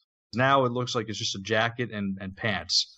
She kind of looks like Zoe from Left 4 Dead. So there's does, quite, yeah. Yeah, th- there's kind of too much of a striking similarity for me. It's almost as if they were completely inspired to redesign her based on that. So I, it it makes her less iconic, in my opinion. And and all all I want to see is if she's got the Made in Heaven Queen reference on the back of her jacket, Oh, because that would. I can't believe they won't go with that. yeah, that would make it unique. I, I guess somebody confirmed that it's not on the back of her jacket; it's just a plain jacket. Well, after I did that bit out that I just said then. original character outfit was like modeled around like a bike, uh, like a motorbike enthusiast, and I didn't. yeah, they have changed that. It looks a lot more like the, her Revelations concept art. Still got like a leather jacket and stuff, like she, like she is a biker. And I, I, I thought, well, I don't remember her ever being mentioned that she's a biker, but I checked the Resident Evil 2 guide, and she is a motorbike fanatic. She owns two bikes. Elza Walker was modelled as a biker as well, wasn't she? Yeah, so she basically got elements of her personality from Elza. She owns uh, two bikes, a one black one and one white one. So yes, she is a biker. But I know it's been picked up by Alyson Court. There's kind of a, a certainly a passing resemblance, isn't there? Yep, she she made a tweet about it where it looks like her, but it's it's not her voice. My God, the most fearsome zombies I've ever seen in any video game, and they looked and sounded terrifying. For the zombies, I love the details they put into them and the fact you can practically blow up their limbs and body parts and stuff. When it comes to Mr. X and Ada's outfits, you really got a detective theme going on right there. Yeah, it's not exactly subtle, is it? She's meant to be hiding the fact that she's a spy, and she's standing there with that trench coat. And the lighting actually really, really puts into the fact that she, I am a secret spy. And nobody should know what I'm doing. We were going to get onto it eventually. What do we think of Miss, Mr. X or, or Mr. Hat, as he's perhaps now known? Well, there was concept art of him actually wearing a hat, but it also kind of makes you think grab a hat, put it on. Oh, the detective. Maybe he would help us. You know, kind of like that vibe to it. So that's probably not what you want with a tyrant. Well, on Fallout 4, there's a character named Nick Valentine who's a cy- he's a synth, a cyborg type. Well, he's a robot person, and his skin's all messed up, and he's wearing a trench coat and a hat, and he looks almost identical to the fucking tyrant in uh, Resident Evil 2 remake. I have it posted on the uh, Crimson Head Elder Resident Evil 2 thread. Are you the one who posted the comparison picture? Yeah. Yeah, I saw that. Yeah, you're definitely right. It looks almost uncanny. That hat better fall off his head after the first five minutes. Well, I'm just curious. Since he comes down off a helicopter, why is his hat still on him? That's a very good point. Did he did he hold it on when he fell? Can It's you the imagine? piece of his head. my hat. kind of like using it as a parachute. Mary Poppins. yeah, yeah. Oh God. I actually do have an idea how that tyrant hat thing works when it gets dropped out of the helicopter. In ORC, there's concept art for tyrants getting dropped in. And the way ORC's concept art shows it is uh, in Resident Evil 2, if you remember, when it get when the tyrant gets dropped in, the pod opens up in the air and he falls down. But in ORC's concept art, the pod hits the ground and then opens up and allows the tyrant to walk out. So Or they might have changed it that way. I just keep hearing detective music playing in the background. I certainly prefer the, the canon version where, you know, he kind of, you know, he hits the ground and you really kind of feel that weight, you know, as his boots hit the ground. That's weird to me. You said it happens in the concept art because in the in the final game they fall to the ground uh, without the pod, just like in the original RE2. I think it got cut out for time or due to Capcom forcing the rewrite stuff. A lot of that Operation Raccoon City concept art is absolutely fantastic. We've got it at the site in our rarities and media section. I don't like Mr. X's wrinkled face. Oh, it's definitely a Freddy Krueger effect, isn't it? And Yeah, I don't know why they did. I don't know why they even did it. They're supposed to look more human, so I understand maybe the hat, you know, kind of disguising him maybe from afar. I mean, because he is like what seven, eight feet tall to begin with. But the fact that he's got a wrinkled face, I feel like they were just go- going with like, oh, let's make him a little bit more scary looking, and we we have the uh the technology to you know to put the details in his face, so let's just do it. Ugh, his face They- is just terrible.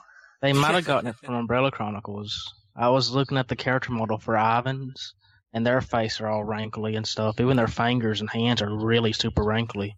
Oh, that's interesting. I didn't notice that with Ivan's, and that's perhaps because of the one of the things that I kind of was focused on that I didn't like, and they've brought it back again with this hat. Is that I didn't like the battle visors that they wore. In similar vein, I don't like the hat. Their skin's not as bad as it is in Resident Evil 2 Remake, but there is a lot of wrinkles there. But I did notice that their hands, they look like old man's hands on a tyrant. So I'm thinking they might have gotten it from there, but still, I, I see the complaint. It, they took it to an extreme with See, I Mr. wonder- X. See, I wonder if going with the original, they're being birthed, and you and you have that scene with the tyrant at the end of Resident Evil One. They're brand new, aren't they? And they've always had that very smooth, unblemished perfection in their in their skin. And I wonder if on new generation console whether that would deter from the horrifying nature to them, and, and, and really Capcom just you know the designers just felt this was the only way to to look scary. I think I would arguably find it more unsettling that their skin is so smooth. It's just a generic t- type of like uh, scary trope or whatever to give them like wrinkled, disfigured skin because we've seen it so many times. And the blemishes are not all over. They're like circular. If you look closely around his entire face, he's got like circular, and the circle gets bigger, like a spiral. Well, my thought is, since this is Resident Evil 2, if you look at the tyrants in Damnation, they have smooth skin, so maybe their skin smoothed out with later research? Could be you're right. This is certainly very early on in their tyrant production line. Could this be a unique model because there's the unused Tyrant C and uh from Outbreak that has a red coat and green blood, and he's got a horn sticking out of his head. Mr. That's X from the remake, do you think he's one of the tyrants from the video game Survivor? All the tyrants from Survivor are mass produced models, so they're just a baseline. They should look like they look in Outbreak or ORC. Considering how I think Mr. X's name came from the Perry novels, if I had to guess, I think they're just taking Capcom's taking that name and making Mr. X more unique as like a unique model, kind of like the two photos I sent with Ivan or uh, Tyrant C, and that's why it looks different. Uh, I, I think they look. you were kind of making a zombie noise then. In, in... Ah, I'll do my Alex. Ah, they do look fantastic. Um, can't deny that. Um, I, I just thought it was nice to see that they brought back some of the the original ones. Like you got the the homage, the you know the girl who had the cut off jean shorts. Oh yeah. Oh, did you Yeah. see her? Yeah, they've re- revamped her. She's in the trailer as well. So it's nice they give these previous zombies an update. Also, as we saw in the gameplay, the amount of damage it takes, you know, even just to slow them down, let alone put them down, really adds to that tense gameplay. You've got those claustrophobic, slim corridors. I was pleased to see. It really did, for me, make for some tense gameplay. I'm glad they brought back the dismemberment thing from the original Resident Evil 2. I mean, it's just a small little detail. I always liked how you can like shoot their legs off in Resident Evil 2, shoot their shoot both their arms off, things like that. Glad that's back. and they really were bullet sponges. You could really see in, in that gameplay just how how much ammo it was taking to even just put them down. They got shot in the head like five times and they were still walking towards you. There was that one shot, wasn't there, where that zombie almost hardly had any head. Yeah. I did like that detail. When they were shooting him in the head, you could see the head just practically falling apart. But I am curious if they added the part where if you shove the zombie off, his arm gets ripped off in the process. I want to see that. Oh, Oh, yes, right. They did have that in the original. One of the things that really showed off for me that the new engine and, and, and the great detail of the zombies was in that shot of Leon just kind of pulling back the jaw, and it just looked fantastic. I have a bit more to say about that. The dead cop that Leon checks with the whole jaw ripped out like it is, it's very reminiscent of how a cop dies in the uh, Biohazard 2 Hong Kong comics. In chapter 1, page 14, there's two police officers and they're getting attacked by a licker, and as one of them turns around, uh, the licker's tongue goes right into his mouth and rips out his jaw in the same air, in, the, in the same spot as the dead bodies that Leon finds. yeah, because Yeah. if you look at the comic page and then look at the body that Leon finds, it's really something interesting to see. one observation thing that goes back to that dead guy that I was thinking about. After Leon gets done examining it, he then turns around. There's like a dead guy hanging from the ceiling with a big piece of metal stuck through his like the back of his neck and sticking out of his Yeah, mouth or something. great. Yeah. Yeah. And my thoughts was, now how in the world could a licker do that to somebody? That's what I was thinking. And so then I started thinking about this. What if that was Nemesis that did that to those two cops? We know in the original Resident Evil 3, Jill visits the RPD and she goes down that hallway. So what if there were some more survivors trying to help? Brad, heck, it doesn't even have to be Jill because we know Brad was running around too. Brad could have been at the RPD and two cops try to help him. And then one gets Nemesis's tentacle in his face and it just, you know, barely grazes his jaw and does that rip out thing. And the other guy gets grabbed and shoved up to the vent where he gets, you know, left there to hang.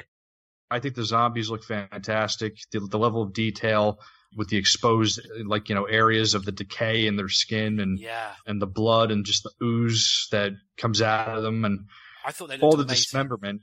Oh yeah, But say, Arklay, you play a lot of horror games. I mean, have you seen zombies, the undead, looking as good as this, as fearsome as this in any other game? There is like a big leap. I imagine it to how The Walking Dead revamped the zombies because for The Walking Dead, all the zombies in the movies they kind of look samey and they didn't they Yeah. didn't look. And then there was this massive upgrade, and I think Yeah. that's what Resident Evil 2 has done now. They've upgraded these zombies to like a much more realistic, scary look.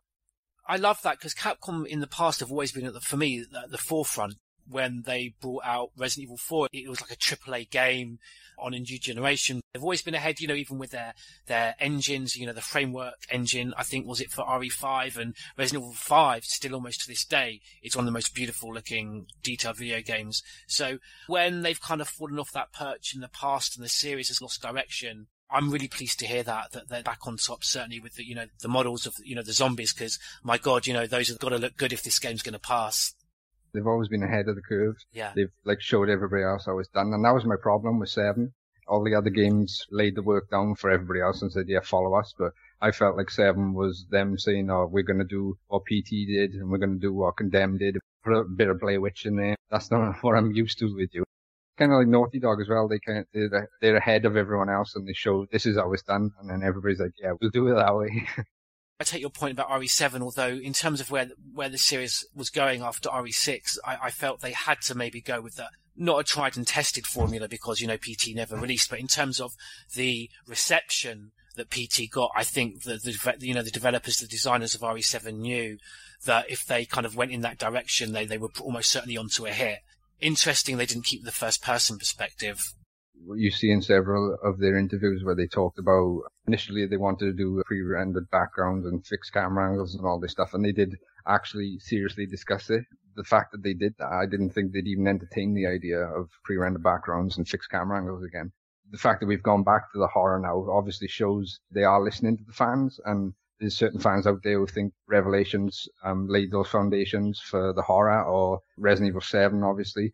But I think Remake HD, I think had a lot to do with the reinstallment of horror in this franchise because yeah. that, that game just like smashed records on PSN and it showed Capcom that there is an audience for this and there are people out there who want the horror in the games that's one of the takes that I got, and that's what I really enjoyed when I saw not the cinematic trailer, but that first gameplay trailer. The Oracle Dragon mentions the rain and the dark, foreboding atmosphere. I really got a, a feeling of the Spencer Mansion, a similar palette, browns and, and, and kind of, it was very dark.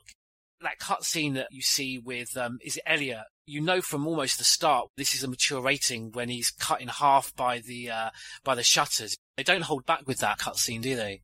I'm just glad they're actually bringing back the gore. because with the past few games, they cut the camera away so you don't see them getting decapitated or anything. With this extra gore, and it felt almost more mature, this extra darkened atmosphere and the kind of foreboding presence around every corner with the extra fearsome zombies. Perfect context just to drop Brian Irons in.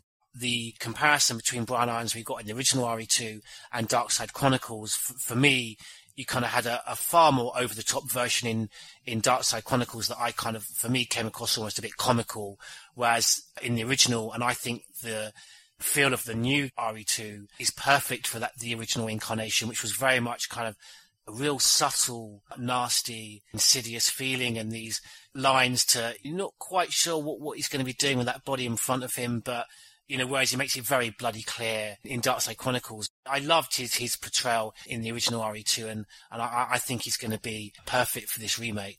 For people yeah. who want to know, listen to the Gary Krawford episode. yeah, because we, we interviewed the voice actor for original Chief Irons, didn't we? I was re-listening to the entire podcast the other day, and I kept thinking, remember how he was saying he was hunting down people in the RPD? Maybe we'll be finding some of those bodies or signs of the struggles and happening, you know? We might actually see the stuff that Chief Irons actually did in there that's written down in his diary. Imagine right. finding that in the game, all those traps he set up. Oh.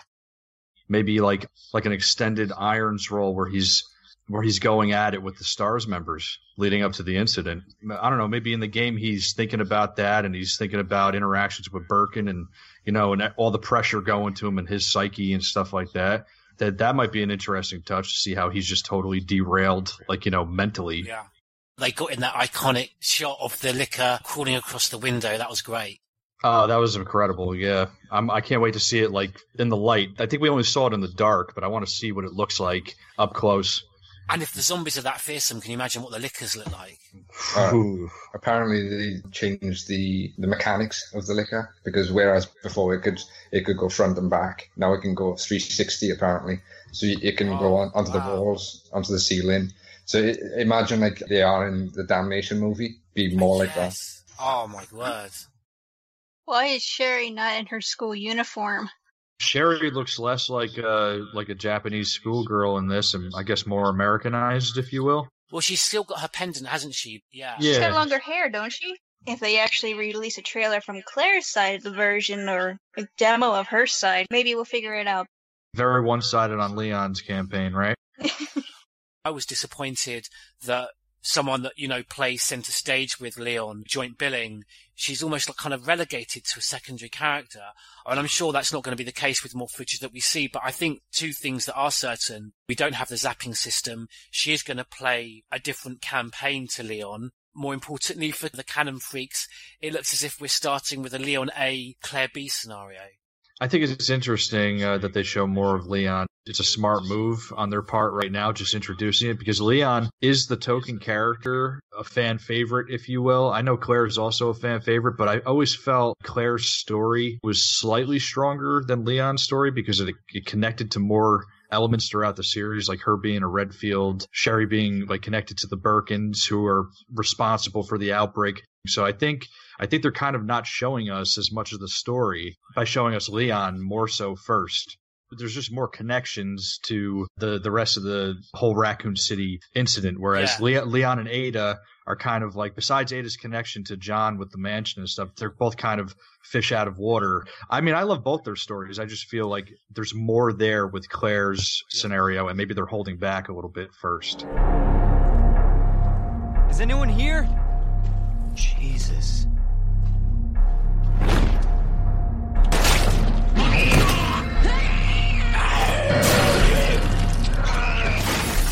They're everywhere.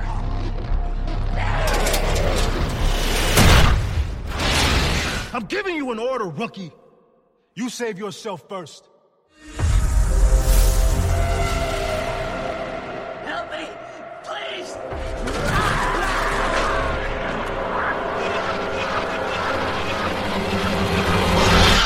What in God's name?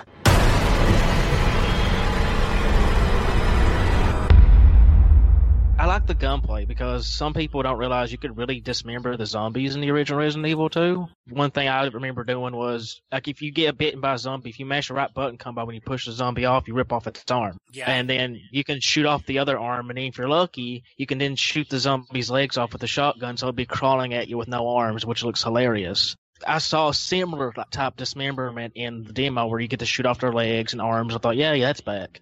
But the problem I'm having with the combat is the knife. The knife is it basically it, it runs out. You'll keep smacking things with it, it breaks. And the problem I have with that is you you see in the demo, Leon needs that knife to open up one of these little panel things to open up a shutter or something.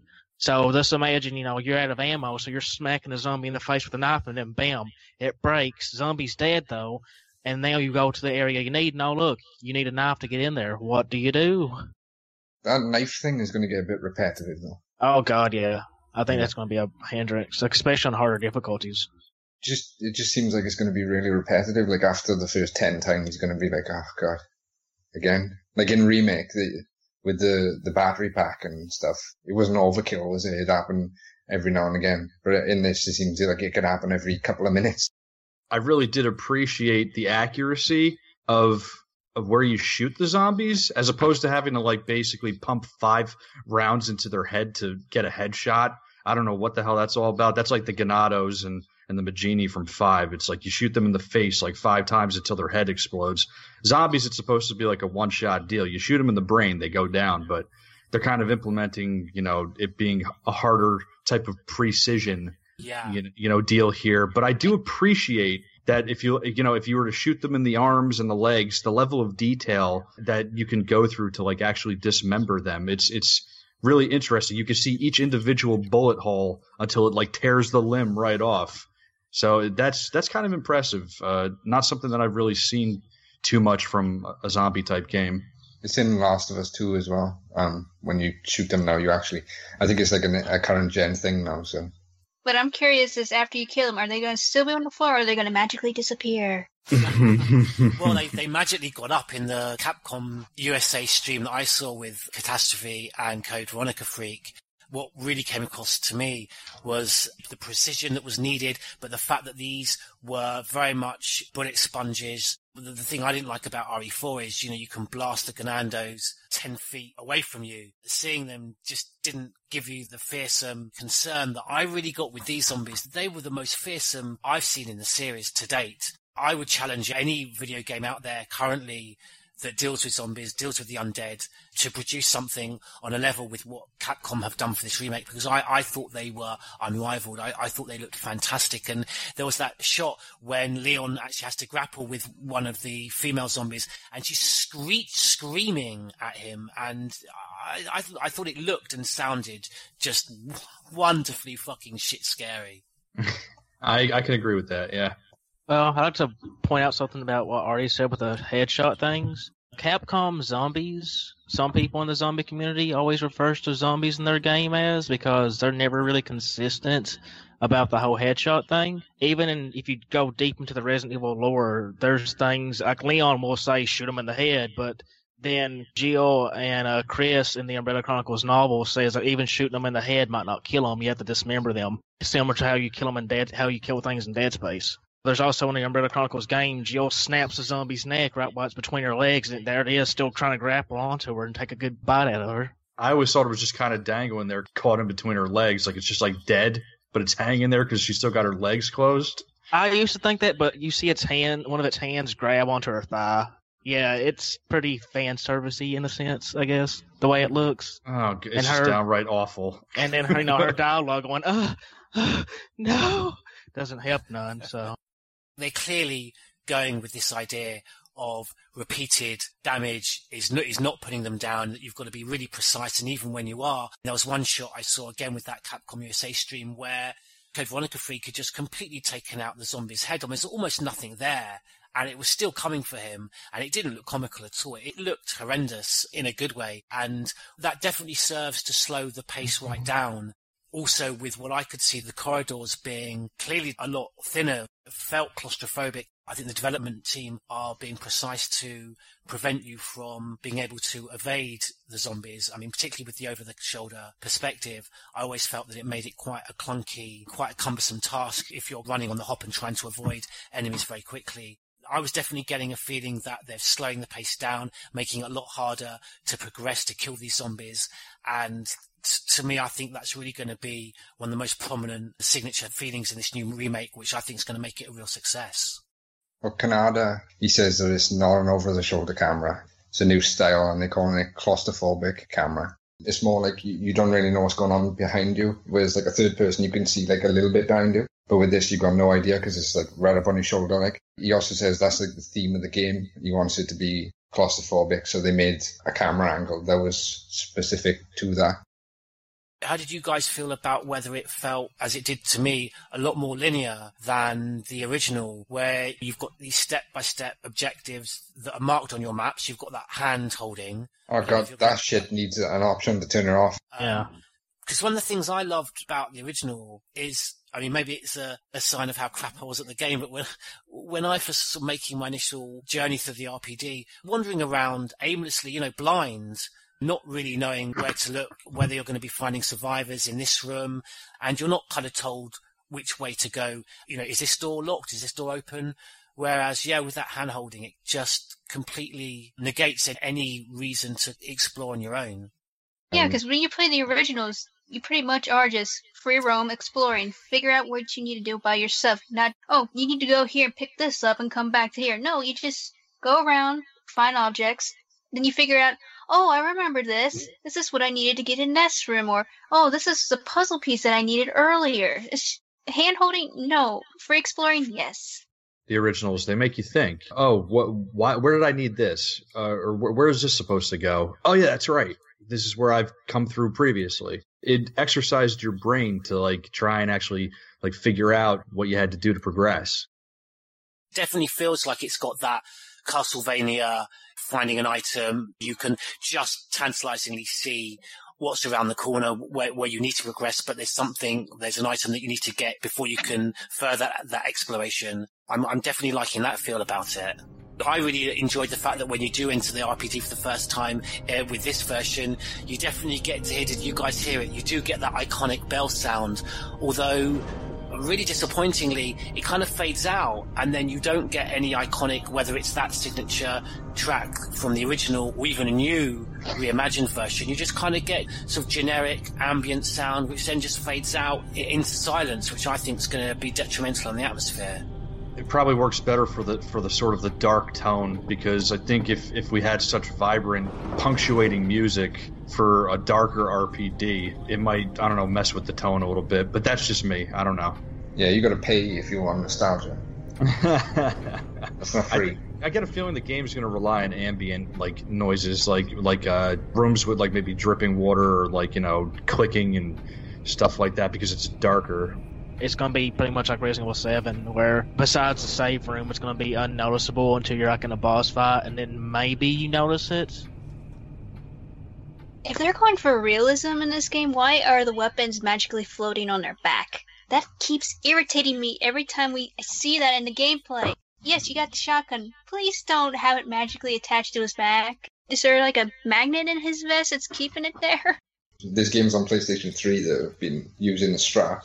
This is next Yeah, gen. they've been using the, the magic of floating on their back since, what, four or five?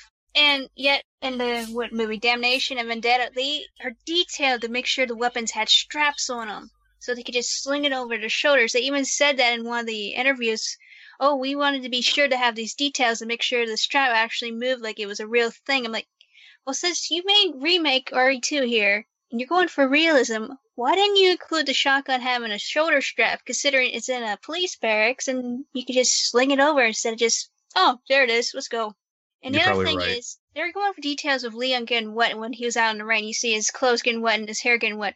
Yet they have him crawling through blood, so why isn't there any blood on his uniform? Well, it's interesting you say that, Aaron, because one thing that they had in the 1.5 beta, you had Elza and Leon's uniforms would get damaged as you progress through the game and, and would kind of reflect the battles you'd been in with the zombies as, as, you, as your clothes get ripped and injuries would be apparent on the bodies, even with those very early models back in, in the late 90s. Uh, they're using ORC assets. Some of the buildings and cars are from ORC. USS Command, do you want to hit us with your list? You've made a, a huge list of RC. but all joking aside, I've been heavily critical of Operation Raccoon City.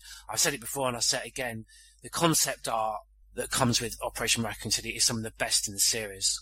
Yeah, it's a shame Capcom wouldn't let them tell the story they wanted to tell. Yeah, that's right. Slant Six had something different in mind, right? What assets did you notice that, that are coming up from Operation Raccoon City? Well, the buildings they got that same design as ORC does, so they so they're pretty much straight from that. Uh, one of the streets I saw seems to be it looked almost identical to the street you start out in in the Spec Ops campaign, and it's just you know like I said, it's little details like that, but it's nothing new from Capcom considering the uh, the Raccoon City levels of Umbrella Corps used ORC assets as well. So Is anybody getting a feeling that this game is sort of looking like a mix between like some Walking Dead elements and some neo noir action going on here, like the spy in the in the shadows? Like you got Mister X wearing like his big coat with the hat, and then you got Ada sort of standing like I think it was the parking garage, but she's got like a jacket on too. You expect like some cigarette smoke to like emanate from her mouth in the shadows or something. I'm hoping like it's a 30 minute demo, which is pretty big for a game that's six months out, and it's got a lot of files in there, like at least 10. So I'm hoping that's a sign that this is going to be a pretty big game because they've been pretty generous with it. I'll say this: I'm not happy about the story direction it's going at the moment. It does look like a really solid game, and I was pleasantly surprised at how much of a good game it actually looks when it comes to gameplay and atmosphere. When it comes to the future of the series, Resident Evil 7 has me extremely worried about the future of the series, considering how poorly they handled its story. You got files in the game saying one thing, and then you got DLCs going, oh no, no, no, it's, it's this and all that crazy crap about people being able to punch alligators to death. So combine that type of messed up storyline, timeline stuff that Seven has with all the retconning and stuff with Resident Evil 2 remake or remastering or however they're going to handle it. I mean, regardless of what it is, it's gonna be it's gonna come up to what the next writer of the next game is gonna you know what he wants to do, what it's gonna turn out how it's gonna be. It's got me a bit worried because we might potentially have a series where you know they're going well who cares about the story? It's scary, which is how you know Shinji Mikami handled the writing of The Evil Within. When people ask him about plot holes, he's like, well, it's horror. Who cares? So I don't want this series to turn out to be well. It's got enough plot holes to be Swiss cheese, but hey, you know, at least it's scary looking. Don't want that with this series what worries me is that it, I think it's becoming clear, and I think it will become clearer as we're shown more gameplay, that Whereas the remake of the original Resident Evil was very much, you know, 70% the original, 30% added on additions that didn't have any significant effect on the canon or the gameplay. I think this is very much, and I think a developer actually came out and admitted as much in the Rely on Horror interview. It's very much 70% new addition and only 30% of the gameplay content is going to match the original. That worries me, but you know, I think it is too early, really, I think, to completely condemn it out of hand. I think that the atmosphere and the visuals and uh, I think the gameplay is is going to be uh, quite a treat. I do have the same concern about the details in the story or the characters and where they're going to take that. It seems to me that there is a level of care. They've referenced so many characters by name, details of the files that they've written and that they've been a part of, but there have been changes you know the the references to outbreak are nice but you know you've got that new operation report where it kind of changes some of uh, the escape plan with rita bringing up the idea instead of marvin. I think really what it is is that resident evil has always been great in world building. When you go through the original game and you read the files you're like oh there's there's another story here. There there was something else that was going on before i got here and my yeah. and my concern with this remake is that they might take too many elements from what we've previously had and that they might kind of integrate it all in the same story like you know with the Rita you know outbreak scenario and with Elliot Edwards and stuff like that I think the character interactions are essential like having Leon interact with other uh, characters can be a nice touch to help progress his story as opposed to sort of just being by himself the whole time. It might be a nice touch, but if you if you take it from what we've had previously, like the outbreak references and and the characters from Resident Evil 2 that were supposed to be a separate entity, that could sort of mess up what made the world building of that wonderful. I play games for, for story and lore, and if this hasn't got a good story or it doesn't fit, then it's just going to be about the gameplay. I thought I thought Resident Evil Seven was about the gameplay. I know some people disagree, but I, I think the story is pretty weak in that game. Story comes first. If it's just the gameplay mechanic, then it's it's like Friday the Thirteenth game or you know Madden or FIFA or anything. It's just a game you play for fun. But I don't play these. Well, I do play them for fun, but I also take them quite seriously as well, especially the story.